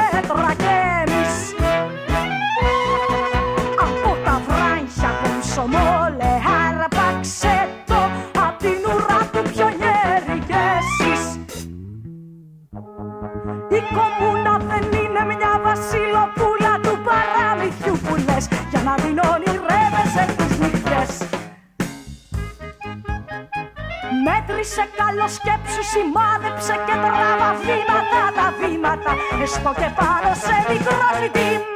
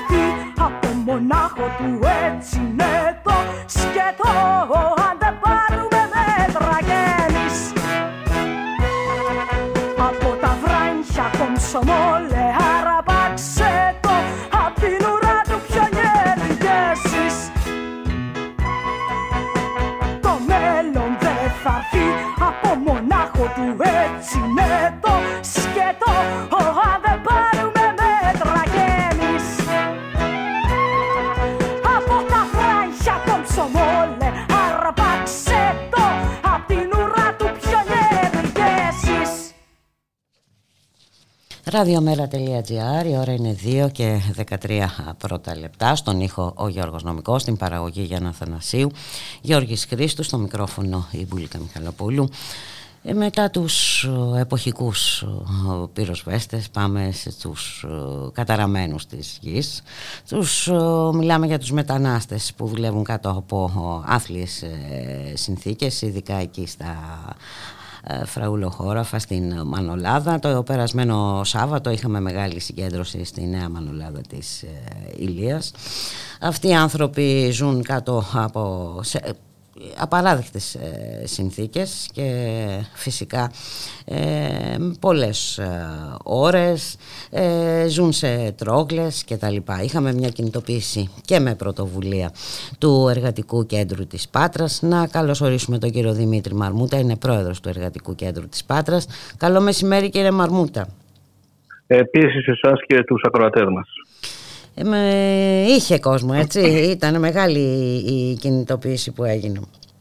Ήταν μεγάλη κινητοποίηση, είχε κόσμο, είχε και παλμό ε, και από το Εργατικό Κέντρο Πάτρας, ε, από την Αμαλιάδα, από το Εργατικό Κέντρο της Αμαλιάδας, από το Συνδικάτο Ποτών Τροφίμων και από την Επιτροπή που έχουν συστήσει οι μετανάστες για να, διεκδικήσουν, για να διεκδικήσουν αυτά που πρέπει να έχουν έτσι, που τα λέμε εμείς αλλά είναι τόσο αυτονόητα αυτά στις σημερινές εποχές και δεν τα έχουν αυτοί οι άνθρωποι. Δεν τα έχουν. Και ήταν μια μεγάλη συγκέντρωση και όχι μόνο συγκέντρωση, έγινε και πορεία από την πλατεία της Νέας Μανολάδας προς τη Βάρδα. Συναντήσαμε τον δήμαρχο εκεί της Ανδραβίδας ε, Κιλίνης, το επιδώσαμε ψήφισμα. Μάλιστα. Και περιμένουμε να δούμε. Για να δούμε ποια θα είναι η ανταπόκριση. Ε, εσείς όμως ε, έχετε και πολλά προβλήματα στην ε, Πάτρα. Και βέβαια αναφέρομαι ε, στο Λουκέτο, έτσι, στο Λουκέτο στο Καραμανδάνιο. Θα μας πείτε λίγα λόγια Ναι. κύριε Μαρμούτα γι' αυτό. Είχαμε Κοιτάξτε. την, την περασμένη Παρα- Παρασκευή κινητοποίηση. Ναι. Θα μου επιτρέψετε να τελειώσω λίγο μια, ένα λεπτάκι για το θέμα με τους ε, μετανάστες. Βεβαίως. Ε, έτσι να μου δώσετε λίγο χρόνο να τελειώσουμε αυτό το θέμα. Βεβαίως. Ότι είναι άνθρωποι οι οποίοι ζουν μέσα στα νάιλον, μέσα σε θερμοκρασίες με 30 και 45 βαθμούς. Δεν έχουν νομιμοποιητικά έγγραφα, δεν τους τα δίνουν, δεν έχει γίνει εμβολιασμός. Όχι μόνο για τον COVID, για όλα τα εμβόλια. Άλλωστε και γι' αυτό η περιοχή αυτή βρίσκεται σε καραντίνα όσον αφορά ότι δεν μπορούν να δώσουν αίμα και οι ντόπιοι πληθυσμοί. Αυτό πρέπει να γίνεται γνωστό. Οι άνθρωποι αυτοί θα πρέπει να εμβολιαστούν με ό,τι εμβολιάζεται όλος ο γενικός πληθυσμός. Θα πρέπει να διατεθούν κοντέινερ από την περιφέρεια, από την κυβέρνηση που υπάρχουν διαθέσιμα, έτσι ώστε αυτοί οι άνθρωποι να δι- μείνουν κάτω από ανθρώπινες συνθήκες. Εμείς το μήνυμα που στέλνουμε είναι ότι ε, θα προχωρήσουμε, θα συνεχίσουμε τον αγώνα μας μαζί με τους μετανάστες μετανάστες εργάτες γης. Είναι αδέλφια μας. Ε, δείχνουμε την αλληλεγγύη μας προς αυτούς, οι Έλληνες εργάτες, οι εργαζόμενοι, η εργατική τέξη της Πάτρας, της Αμαλιάδας και θα συνεχίσουμε να αγωνιζόμαστε δίπλα τους μαζί με αυτούς. Μαζί με αυτούς. Και βέβαια να μην ξεχνάμε, έτσι, πριν από λίγα χρόνια τις, ε, τους διωγμούς, ε, έτσι. Τους διωγμούς που Ε, έγινε ε, μέχρι παγκοσμίως που φτάνει- γνωστή η μπράβο, Μανολάδα. μπράβο. Ε, Παγκοσμίως γνωστή έγινε. Παγκόσμια Τέλος δυσφήμιση ε, έτσι, έτσι. έτσι, για τις συνθήκες εργασίας Λοιπόν, αυτών των α, ωραία. ανθρώπων. Ναι. Μάλιστα. Λοιπόν, τώρα όσον αφορά το Καραμαρδάνιο, ε, ε, είναι το μοναδικό παιδιατρικό, αμυγός παιδιατρικό νοσοκομείο εκτός Αττικής. Ε, καλύπτει μια τεράστια έκταση με εκατομμύρια πληθυσμό, τη Δυτική Ελλάδα, ε, από την Κέρκυρα μάλιστα προχθές ε, την Παρασκευή που είχαμε την κινητοποίηση ο Δήμαρχος αναφέρθηκε ότι υπήρχε περιστατικό από την Κέρκυρα που έπρεπε να έρθει στην Πάτρα παιδιού και αντί να έρθει στην Πάτρα κατευθύνθηκε στην Αθήνα. Κοιτάξτε να δείτε, και όλες οι κυβερνήσεις έχουν βάλει το χεράκι τους να φτάσει η δημόσια υγεία εδώ που βρίσκεται. Και ας μην βγάζει, μας μην νύπτει κανένας τα, τα χέρια του και μάλιστα πολλοί από αυτούς που έχουν ψηφίσει και νόμους εναντίον της δημόσιας υγείας βρέθηκαν από χθες στη συγκέντρωση και ήσανται με τον κόσμο εκεί. Λοιπόν, έχουν μεγάλο θράσος αυτοί που έρχονται και έχουν ψηφίσει και νόμους εναντίον της δημόσιας υγείας να βρίσκονται σε τέτοιες συγκεντρώσεις. Και έχουν και ακόμα μεγαλύτερο θράσος όταν βγαίνουν μετά και κάνουν και δηλώσεις. Λοιπόν, ε, η τακτική της κυβέρνησης αυτή συνεχίζει όπως είναι γνωστόν και, τις προηγούμενες, και από τις προηγούμενες κυβερνήσεις. Θέλει να ιδιωτικοποιήσει τη δημόσια υγεία. Αυτό είναι ξεκάθαρο. Απαξιεί το δημόσιο σύστημα υγείας, δεν κάνει προσλήψεις, τα αφήνει όλα έολα και μετέωρα, έτσι ώστε να υπάρχει ο κοινωνικός αυτοματισμός να ξεσηκώνει το κόσμο όταν πηγαίνει σε ένα νοσοκομείο και δεν, υπάρχει, δεν μπορεί να εξυπηρετηθεί. Φυσικά και αυτό γίνεται. Πρέπει ο κόσμος να ξέρει και να γνωρίζει γιατί γίνεται αυτό, γιατί θέλουν να δώσουν τη δημόσια υγεία στους ιδιώτες με αυτούς που έχουν κάνει τι συμφωνίες, με τους μεγαλοκλινικάρχες που έχουν πλουτίσει όλο το διάστημα της πανδημίας και πριν την πανδημία και θέλουν να πλουτίσουν το ακόμα είδαμε, περισσότερο. Το είδαμε και με την πανδημία, ναι, κύριε να Μαρμούτα. πλουτίσουν ακόμα περισσότερο τώρα ε, στις πλάτες του ελληνικού λαού, με τα χρήματα του ελληνικού λαού. Αυτή είναι η κατάσταση. Εδώ και ένα χρόνο φωνάζουμε. Φωνάζει ο Δήμαρχος της Πάτρας, φωνάζουμε εμείς, ε, φωνάζουν οι γιατροί από το Καραμανδάνιο ότι πρέπει να γίνουν προσλήψεις νοσηλολόγων όταν είναι ε, να δώσουν χρήματα στους μεγαλοκλινικάρχες ένα κουμπί πατάνε και την επόμενη μέρα έχουν διοικητευτεί τα χρήματα. Ένα χρόνο τώρα δεν μπορούν να προσλάβουν αναστησιολόγο, παιδο, ε, καρδιολόγο, παιδοκαρδιολόγο. Λοιπόν, είναι δύσκολο για αυτούς.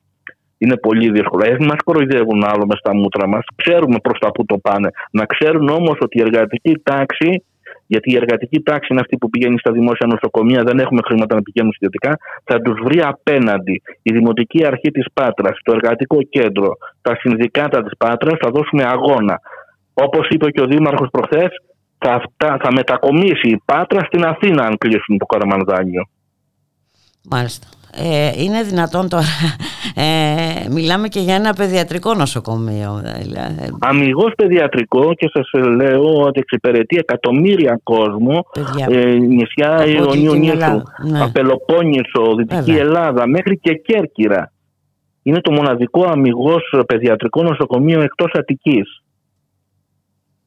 Λοιπόν, έχει φτάσει ο κόμπος στο χτένιο όπως λέει και ο λαός μας έτσι. Ε, θα μας βρουν απέναντι, θα μας βρουν αντιμέτωπους ε, προχθές ήταν μόνο η αρχή θα κλιμακώνουμε και θα συνεχίσουμε τον αγώνα μας δεν πρόκειται να αφήσουμε ε, να γυρίσουμε αιώνες πίσω γιατί όταν έγινε αυτό το κληροδότημα ο Καραμανδάνης ε, το έκανε για να σωθούν παιδιά, παιδιά. γιατί είχε χάσει αυτό το δικό του το παιδί, τον Μπέμπι Καραμανδάνη. Είχε χάσει το δικό του το παιδί και έκανε αυτό το κληροδότημα για να σωθούν παιδιά. Λοιπόν, η ζωή των παιδιών μας είναι στα χέρια μας.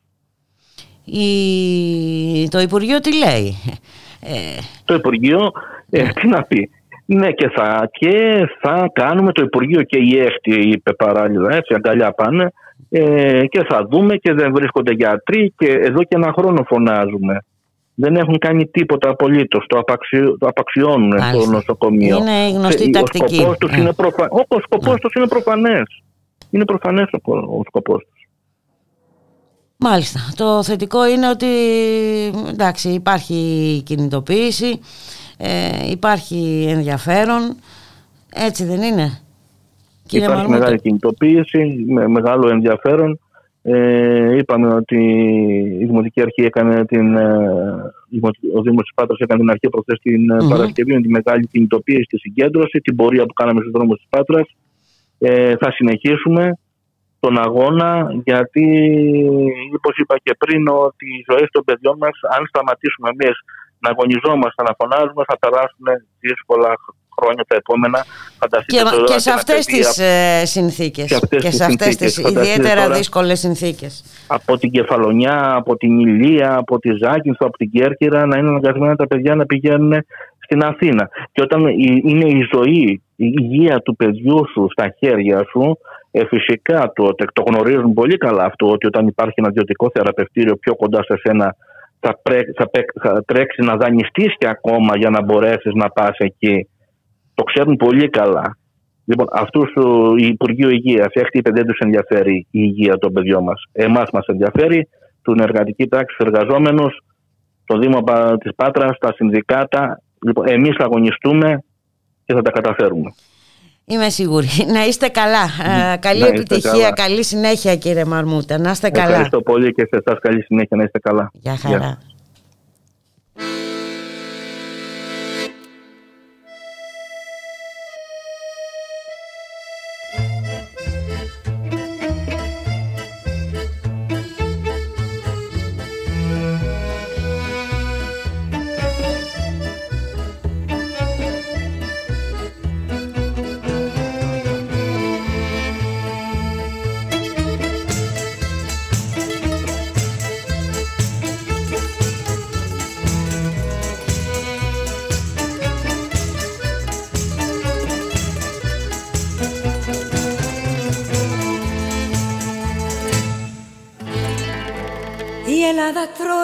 παιδιά της. Ή τα δαγκώνει στο λαιμό. Πριν όμως με κατασπαράξει εγώ στο στόμα της θα μπω. Για να ξορκίσω ό,τι φοβάμαι και να αγαπήσω ό,τι μισώ.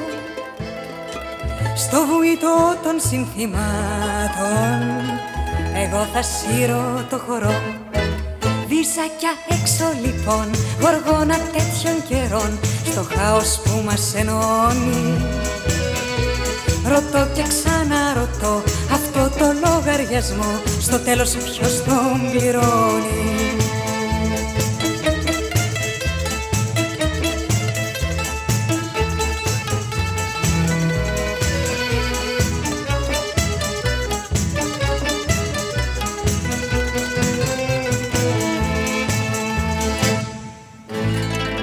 ένα τοπίο σαστισμένο που γέρνει στο τουρκο μπαρόκ. Το στυλ μωρό μου είναι χαμένο τι κι αν εσύ δηλώνεις ροκ. Καθένας λέει ό,τι θέλει και βέβαια κάνει ό,τι μπορεί. Κι άμα πληρώσει και τα τέλη μπορεί ακόμα και να πει Βίζακια έξω λοιπόν, γοργόνα τέτοιων καιρών Στο χάος που μας ενώνει. Ρωτώ και ξαναρωτώ αυτό το λογαριασμό Στο τέλος ποιος τον πληρώνει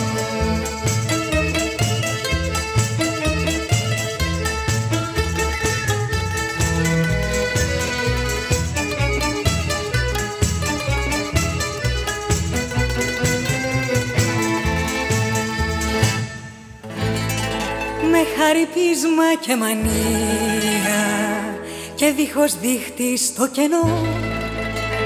Άμα χαθεί η ισορροπία να πέσω και να το χαρώ. Να ξεχρεώσω για εδώ κάτω που είναι το τίμημα σκληρό.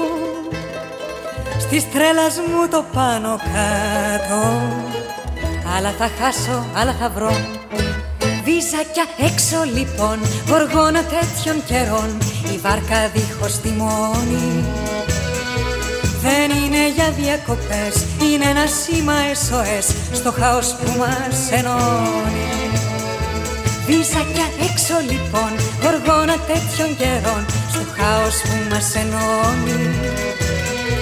Ρωτώ και ξαναρωτώ αυτό το λογαριασμό Στο τέλος ποιος τον πληρώνει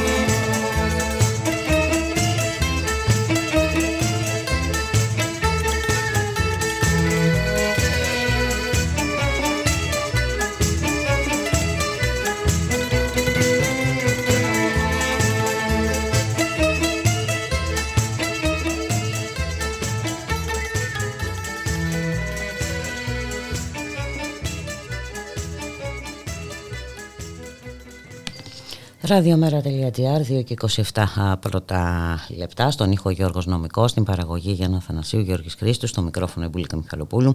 Και πάμε στην α, Αμαλιάδα. Είπαμε ότι το περασμένο Σάββατο είχαμε μεγάλη ε, συγκέντρωση στη Νέα Μανολάδα ε, για υπεράσπιση των μεταναστών εργατών γης που αντιμετωπίζουν ε, πολλά προβλήματα. Να καλωσορίσουμε την κυρία Νατάσα Παναγιωτάρα είναι πρόεδρος του Εργατικού Κέντρου Αμαλιάδας. Καλό σας μεσημέρι κυρία Παναγιωτάρα. Καλό μεσημέρι σε εσάς και στους ακροατές μας. Ευχαριστούμε για την πρόσκληση. Και για να ζέσω λιγάκι με τη Μελίνα Τανάγρη που είχατε πριν και είναι από τις αγαπημένες τραγουδίστρες, αυτό το λογαριασμό δυστυχώς στο τέλος τον πληρώνουν οι εργάτες. Ε, ναι, έτσι γίνεται ε, ε, κυρία Παναγιώτο. και το θέμα είναι ότι σε λίγο οι λογαριασμοί δεν θα μπορούν να πληρωθούν. Γενικά μιλάω τώρα, έτσι. Ε, από όλους τους εργάτες, Έλληνες και ξένους. Έλληνες και ξένοι. Έτσι κι αλλιώς Έλληνες και ξένοι εργάτες ενωμένοι. Αυτό ήταν το σύνθημα της πορείας μας το Σάββατο από τη Νέα Μανολάδα προς τη Βάρδα μια διοργάνωση των εργατικών κέντρων της Πάτρας και της Αμαλιάδας. Ε, ναι, μιλήσαμε νωρίτερα και, με τον κύριο Μαρμούτα. Με τον πρόεδρο του εργατικού κέντρου της Πάτρας. Ωραία. Ε, θεωρούμε ότι ήταν μια πολύ πετυχημένη συγκέντρωση. Ε, ήταν περίπου 2.000 άτομα, ίσως και παραπανω Και το βασικότερο ήταν ότι ήταν εργάτες. Εργάτες γης που είναι ξεχασμένοι και από το Θεό που δεν τους ξέρει κανείς, που είναι άγραφα χαρτιά, που η κυβέρνηση της Νέας Δημοκρατίας με τους εκπροσώπους της εδώ, στον τόπο μας, με τον Περιφερειάρχη, με την ΕΚΤΙΠΕ, με όλους όσους ασχολούνται με τα ζητήματα των μεταναστών, έχει άγνοια ακόμα και για το πόσοι είναι. Δεν ξέρουν τον αριθμό. Στην αποκεντρωμένη διοίκηση πριν 1,5 μήνα μας έλεγαν ότι είναι καταγεγραμμένοι 820. Ο κύριος Περιφερειάρχης διατείνεται ότι είναι καταγεγραμμένοι 1.500. Αυτή τη στιγμή και σε πλήρη ανάπτυξη των καλλιεργειών στο νομό μας οι εργάτες ξεπερνούν τους 8.000. Και είναι 8.000 άγραφα χαρτιά σε συνθήκες διαβίωσης τραγικές. Ούτε τα ζώα μας δεν έχουν τέτοιες συνθήκες. Και πραγματικά όποιος έχει απορία θα πρέπει να κατέβει μόνος στο να μπει να τα δει. Χωρίς πόσιμο νερό με τόλ, με νάιλα δηλαδή, σε θερμοκήπια για να τα πω λαϊκά εδώ στη γλώσσα μας, να τα καταλάβουμε. Δίπλα σε στάσιμα νερά, σε βαλτόδι νερά, σε βρώμικα νερά, χωρίς τουαλέτες. Ξέρετε ότι ένας εργάτης που εργάζεται μέσα σε ένα θερμοκήπιο το καλοκαίρι, το θερμοκήπιο αν έξω έχει 30 βαθμούς, μέσα έχει 50. Οι γιατροί θα έλεγαν ότι για κάθε μία ώρα εργασίας επιβάλλεται μία ώρα ξεκούρασης. Αυτά δεν ισχύουν βέβαια, ισχύουν για ανθρώπους. Όχι για ποντίκια. Είναι, είναι τρομερό και, και παρόλο που ε, ε, έχουμε γίνει διεθνώς ρεζίλοι για αυτή την ε, ιστορία όλοι το θυμόμαστε πάρα πολύ καλά, καλά τίποτα δεν έχει, δεν έχει διορθωθεί μάλιστα Επιτρέψτε μου λιγάκι, διεθνώς ναι. ρεζίλοι σε ποιους; Σε αυτούς που τα έχουν φτιάξει όλα αυτά; Για ποια Ευρώπη θα μιλήσουμε ακριβώς, Για αυτή που δεν ενδιαφέρεται, Για αυτή που διαφορεί και τους έχει σε αυτή την κατάσταση; Σε ποια Ευρώπη γίναμε ρεζίλοι, Στον εαυτό μας γινόμαστε ρεζίλοι. Είναι ντροπή. Ρεζίλη σε κάθε άνθρωπο που θέλει να λέγεται άνθρωπος. Σε αυτούς έχουμε γίναμε ε, ρεζίλη κυρία Παναγιωτάρα. Θέλω να πω ότι θα έπρεπε να έχουν ληφθεί τουλάχιστον κάποια στοιχειώδη μέτρα. Εδώ ακούμε ότι ε, Δηλαδή μόνο ξύλο που δεν τρώνε. Εντάξει. Θα σας δώσω έτσι μια απλή εικόνα για να καταλάβετε για τι πράγμα μιλάμε.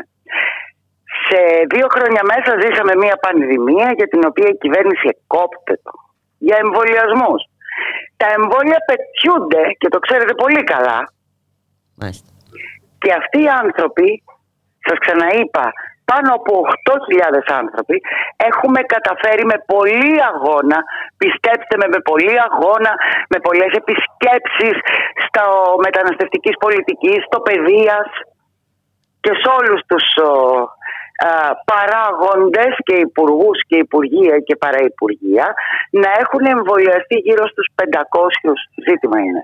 Μάλιστα τι να σας πω, ότι υπήρξε εμβολια... στέλνανε μία εμβολιαστική γραμμή, δηλαδή ένα γιατρό και ένα νοσηλευτή, για να εμβολιάσει ποιους. Και σε ώρες που οι άνθρωποι δουλεύουν στα χωράφια, γιατί δυστυχώς δουλεύουν ήλιο με ήλιο, και στους περισσότερους δεν δίνουν άδεια για να πάνε να εμβολιαστούν, έτσι. Δεν έχουν άμκα. Ζητήσαμε να βγει ένα προσωπικό άμκα και μιλάμε για εμβολιασμό COVID. Να μην μιλήσουμε για εμβολιασμό υπατήτηδας. Σκεφτείτε ότι αυτοί οι άνθρωποι συσκευάζουν με τα γνωστά άιζο που λυσάξαμε να έχουμε στα εργοστάσια για να κάνουν εξαγωγές. Έτσι. Και τα στέλνουν έξω. Ξέρουν αυτοί οι άνθρωποι αν είναι άρρωστοι ή όχι. Ποιος θα ενδιαφερθεί, οι μεγαλοκαλλιεργητές που που θέλουν απλώς χέρια για να θησαυρίζουν και οι άνθρωποι να ζουν σαν τα ποντίκια; Μάλιστα, εδώ μας λέτε τώρα ότι δεν, τηρούνται, δεν τηρείται κανένας ε, κανόνας υγιεινής και ασφάλειας. Να σας πω, τι υγιεινής, τι, τι, τι υγιεινής και ασφάλειας όταν ο εργαζόμενος δεν, ε, ε, δηλαδή έχουμε, έχουμε τύχει μάρτυρες πολλών αθλίων περιπτώσεων αλλά όταν ένας εργαζόμενος διαχειρίζεται τρόφιμα δεν πρέπει να είναι εμβολιασμένος. Στοιχειοδός. Στοιχειοδός. Για την υπατήτηδα στοιχειοδός. Έχετε απόλυτο Έχουν τα στοιχεία, είναι καταγεγραμμένοι άνθρωποι. Όταν οι άνθρωποι αυτοί πεθάνουν, τους ξέρουν ποιοι είναι για να τους στείλουν στον τόπο τους, να τους κλάψουν οι γονείς τους. Σε ντόνι άδειο κλαίνε. Ξέρουμε που θάβονται, ξέρουμε πώς ζουν. Από το 2008 είναι ένα ζήτημα που διαρκώς το παλεύουμε και διαρκώς προσπαθούμε να το ανεβάσουμε. Λυπάμαι που το λέω, μόνο το πάμε έχει σταθεί στο εργατικό κέντρο της περιοχής και αυτή είναι η πραγματικότητα, είτε αρέσει σε κάποιους είτε όχι.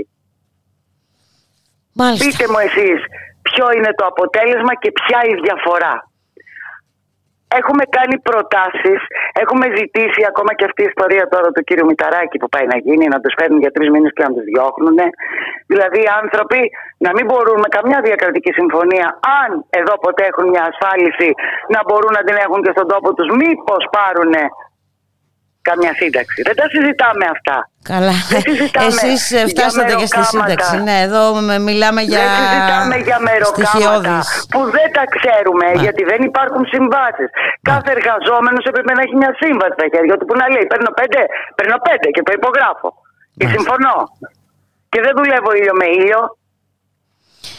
Συγγνώμη που με ακούτε τόσο έντονη. Ναι, καταλαβαίνω, είναι κυρία Παναγιώτα. Τώρα μιλάμε για τραγικές. Τραγε, για τραγικότητα. Να μην ενδιαφέρεται κανείς και το κανείς έχει όνομα και πόνιμο, έτσι. Οι κυβερνήσεις που πέρασαν. Πέρασε και ο ΣΥΡΙΖΑ, πέρασε και το ΠΑΣΟΚ, πέρασε και η Νέα Δημοκρατία και ένα κόμμα. Και όλοι τα ίδια κάνουν. Μάλιστα. Α το πούμε κάποτε να το λήξουμε λοιπόν. Εμείς δεν σταματάμε εδώ.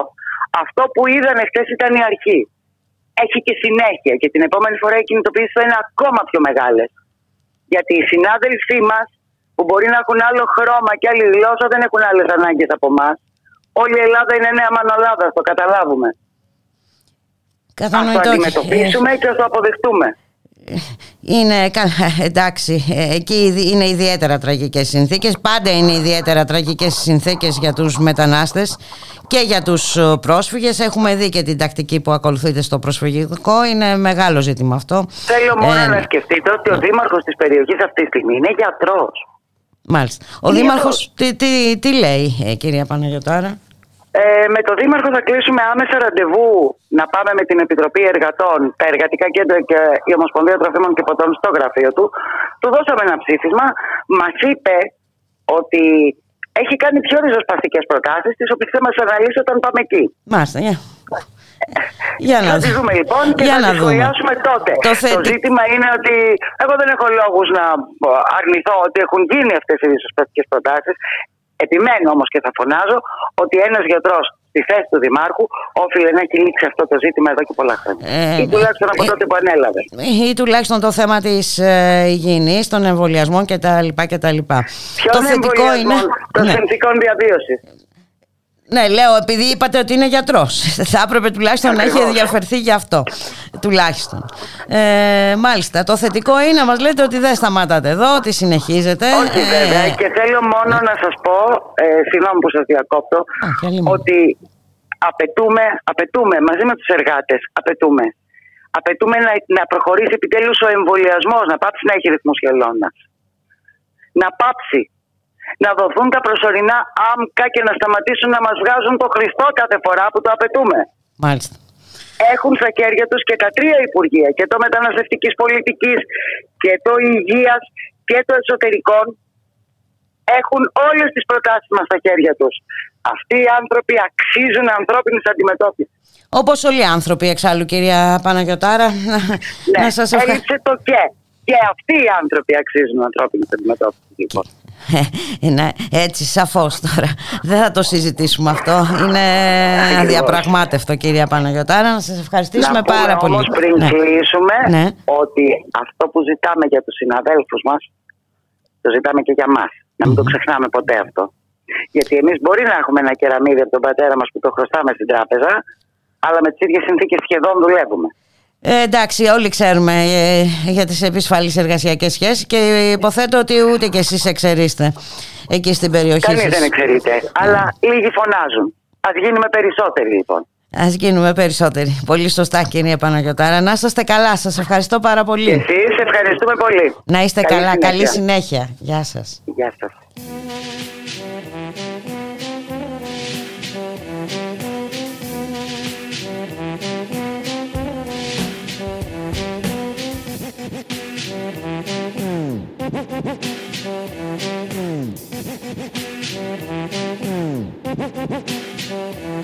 Και ποιος στη χάρη μας τώρα πέρασε η μπόρα.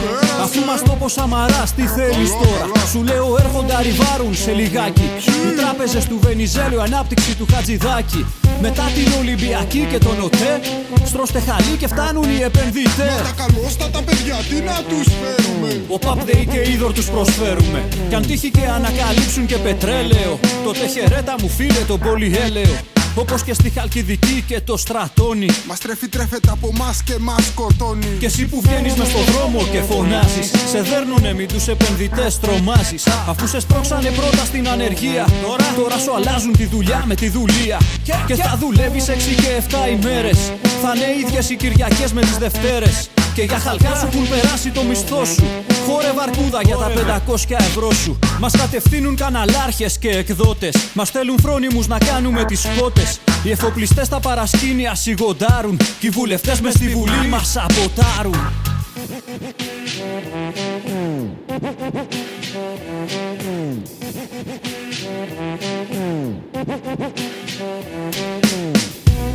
Και μου θυμίζει η Ελλάδα Φράουλες στη μανολάδα Όσο αντέχεις μαζεύεις Κι ύστερα φούρστο και άδα Οι επιστάτες φυλάνε Κι αφέντες κάτω περνάνε Οι μπάτσοι μας κυνηγάνε Κι όλο βαράνε, βαράνε, βαράνε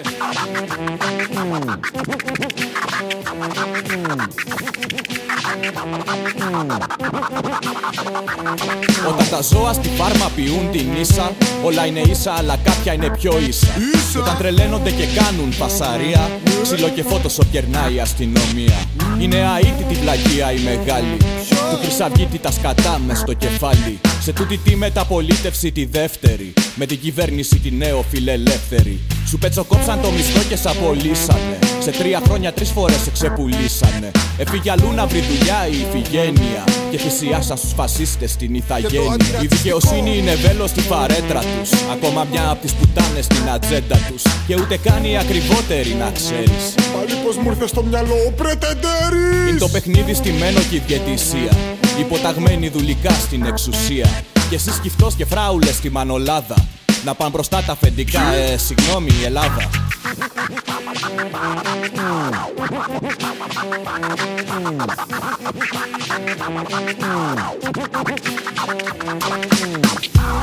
Και μου θυμίζει η Ελλάδα Φράουλες στη μανολάδα Όσο αντέχεις μαζεύεις Κι ύστερα φούρστο και άδα Οι επιστάτες φυλάνε Κι αφέντες κάτω περνάνε.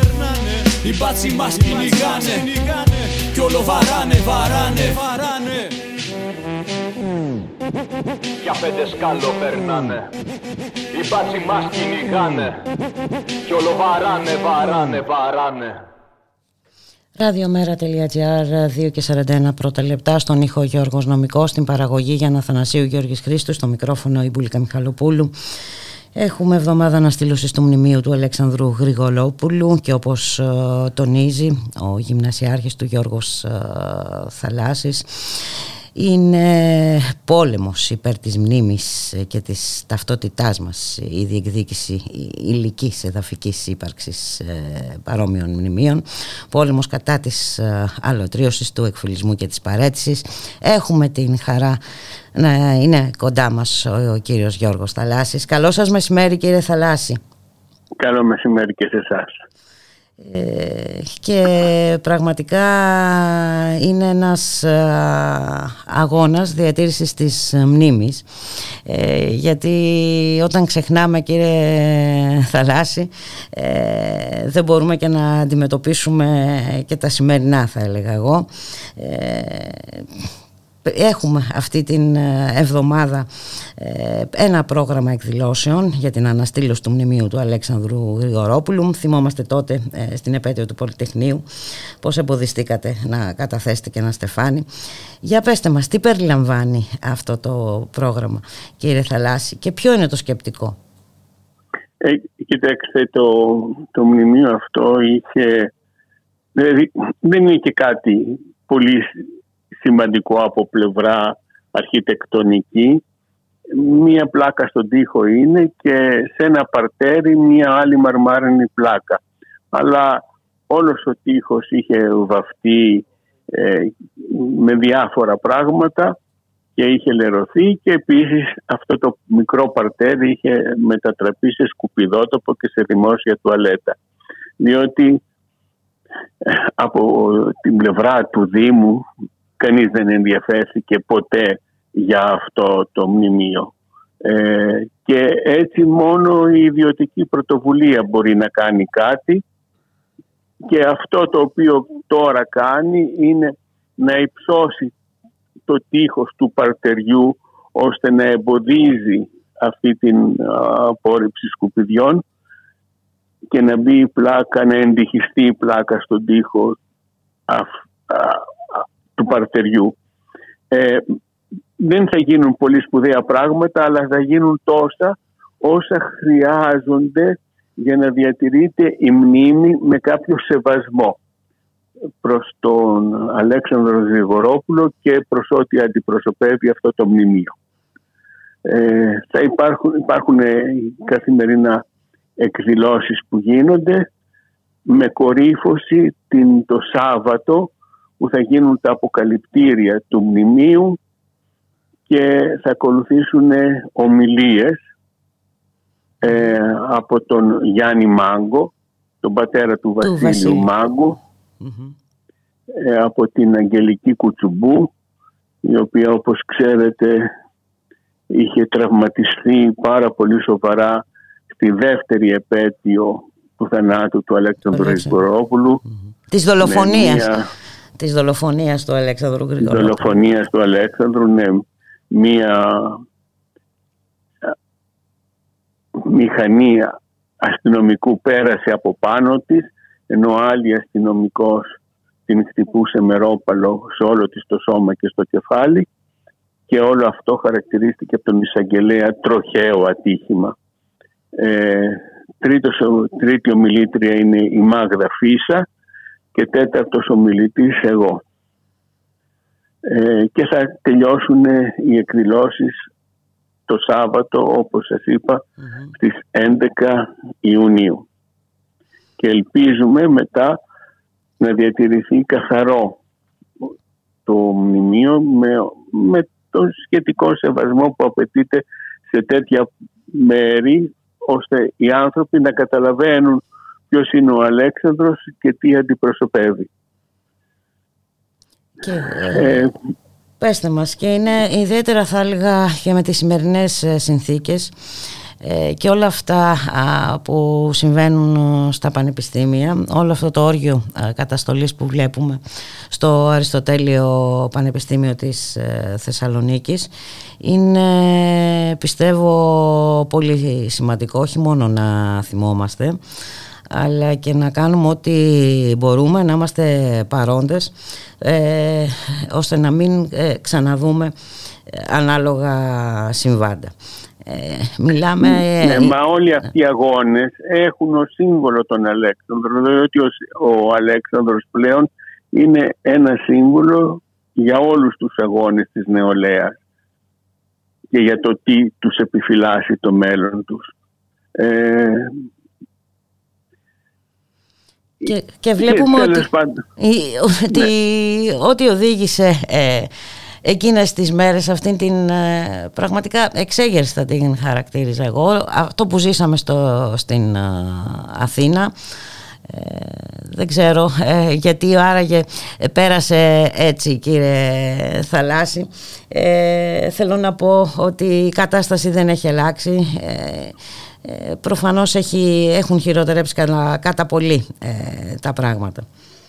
Αυτή η εξέγερση όμως ήταν που επέβαλε την καταδίκη του Κορκονέα και του Σαραλιώτη στο πρώτο στο πρωτοβάθμιο δικαστήριο. Στο πρωτοβάθμιο δικαστήριο ο Κορκονέας έλαβε ποινή ισοβίων χωρίς κανένα ελαφρυντικό και ο Σαραλιώτης δεκαετή φυλάκιση. Μετά από λίγους μήνες αποφυλακίστηκε, ανεστάλλει δηλαδή η έκτηση της ποινής του και όταν έγινε το δευτεροβάθμιο δικαστήριο στην ε, Λαμία τότε πλέον δεν υπήρχαν αντιδράσεις, οι δρόμοι ήταν άδειοι, η αίθουσα του δικαστηρίου ήταν άδεια. Το δικαστήριο εξελίχθηκε σε, σε δίκη του Γρηγορόπουλου και όχι των δολοφόνων του. Οι δολοφόνοι εμφανίζονταν ως θύματα του Γρηγορόπουλου. Ήταν μια κατάσταση τελείως ανυπόφορη και μία φορά να έχει παρακολουθήσει κανείς δίκη εκεί μέσα, το καταλάβανε αυτό και το αποτέλεσμα ήταν με διάφορες ταχυδακτηλουργίες να αναβάλουν την δίκη έτσι ώστε η τελική απόφαση να ληφθεί μόλις ενεργοποιήθηκε ο καινούριος κώδικας, ποινικός κώδικας και αποφυλάκησαν τον Κορκονέα και αθώωσαν πλήρως τον Σαραλιώτη. Ε, λες και όσα έκανε ο Σαραλιώτης μετά την δολοφονία, διότι δεν στάθηκε εκεί, δεν παρέστηκε κάποια βοήθεια στο θύμα του, δεν ανησύγησε για κάτι. Αυτό που έκανε ο Σαραγιώτης μαζί με τον Κορκονέα είναι να απαλείψουν όλα τα ενοχοποιητικά στοιχεία και να φτιάξουν άλοθη. Αλλά όταν το έκανε αυτό ο Σαραγιώτης, την δική του ενοχή προσπαθούσε να συγκαλύψει. Την ενοχή την οποία δεν αναγνώρισε το δικαστήριο.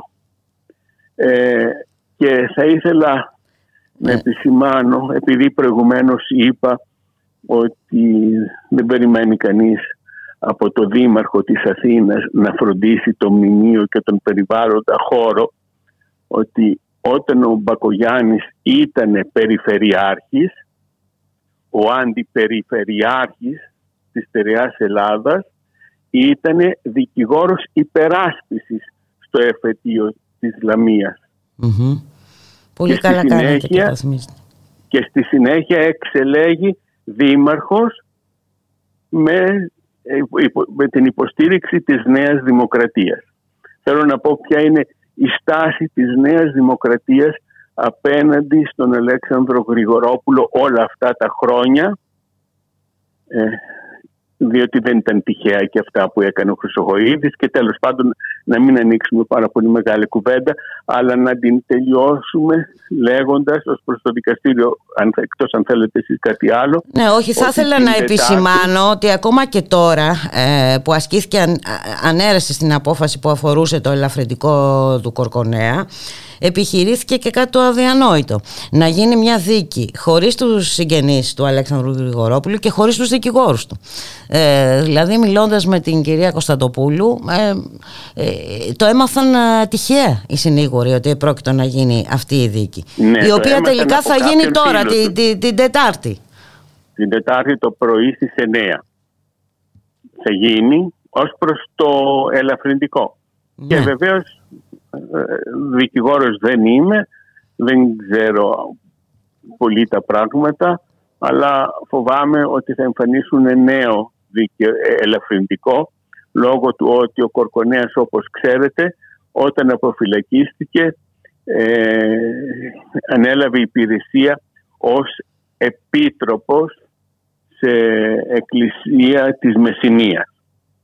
Και μπορεί να θέλουν να δείξουν έτσι τον μετέπειτα ενάρετο βίον του. Ε, τη μετάνοια του, ναι. Ναι, βεβαίως, βεβαίως. Αυτό δεν έχει να πει κάτι για τον Κορκονέα, αλλά έχει πάρα πάρα πάρα πάρα πολλά να πει για την Εκκλησία. Εις βάρος της εννοώ. και για την Εκκλησία και για την ε, δικαιοσύνη και τον τρόπο ε, που προσπάθησε ακόμα και να, να, να, ξεγράψει από το χάρτη μια δίκη. Ε, ναι είναι πραγματικά μόνο, μόνο η δικαιοσύνη του δρόμου επιβάλλει τις ποινές μπαίνει στο δικαστήριο και επιβάλλει τις ποινές. Η δικαιοσύνη των δικαστηρίων ως προς αστυνομικούς στην εκτέλεση που εκτελούν το καθήκον τους, δηλαδή εν υπηρεσία, δεν επιβάλλεται ποτέ καμία ποινή. Όταν οι, οι αστυνομικοί σε ώρα υπηρεσίας δολοφονούν ανθρώπους, μερικές φορές δεν ε, τους απαγγέλλεται κατηγορία. Αν δείτε όλες αυτές τις δολοφονίες, τη μία πίσω από την άλλη, ξέρετε πως γίνονται. Παραπατούν οι αστυνομικοί και την ώρα που πέφτουν εκπυρσοκροτεί το όπλο τους. Ναι, έχουμε ακούσει διάφορα κατά καιρούς, ζαρδινιέρες και τα λοιπά και τα λοιπά. Ναι. Εδώ ακούσαμε για επαγγελματίες τραυματίες, ε, ε, κύριε Θαλάσση, κάτι ε, δεν μπορώ να το χαρακτηρίσω πραγματικά. Δηλαδή ότι υπάρχουν κάποιοι άνθρωποι που επιδιώκουν να τραυματιστούν και, και το κάνουν κατ' επάγγελμα και καθ' έξι. Ναι, είναι, είναι, είναι, είναι τρομερό. Είναι, ναι, ναι, είναι ναι. αδιανόητο.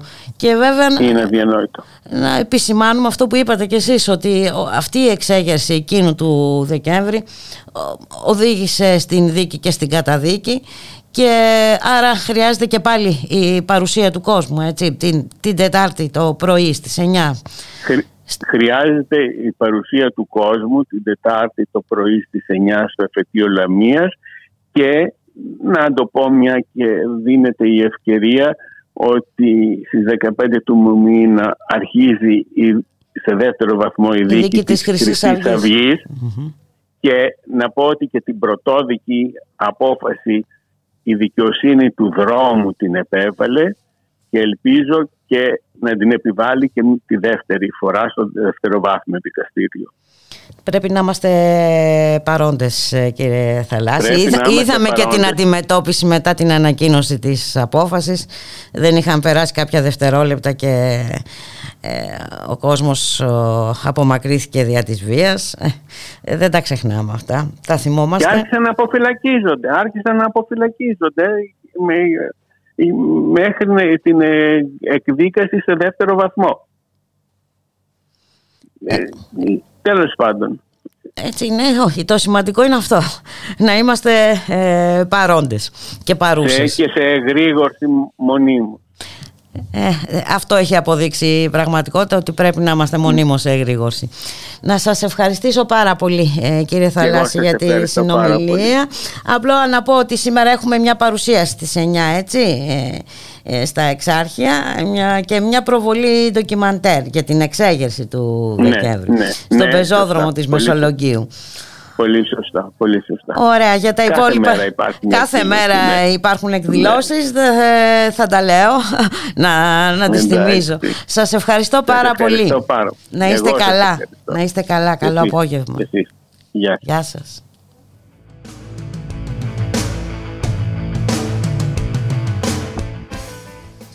Και ήρθε η ώρα να σας αποχαιρετήσουμε, να ευχηθούμε να είστε όλες και όλοι καλά. Καλώς εχόταν των πραγμάτων, εμείς θα τα ξαναπούμε αύριο στη μία το μεσημέρι. Μην ξεχνάτε, μείνετε συντονισμένοι, ακολουθεί το βέτο με το Θοδωρή Βαρβαρέσο Δρόσο και το Δημήτρη Λιάπη. Στις 5 η Βουλή στο Μικροσκόπιο με τον Γιάννο Ζώη και τον Αντώνη Στεριώτη και στις 6 αθλητισμός αλλιώς με τον Βασίλη Κλή. Γεια και χαρά σας.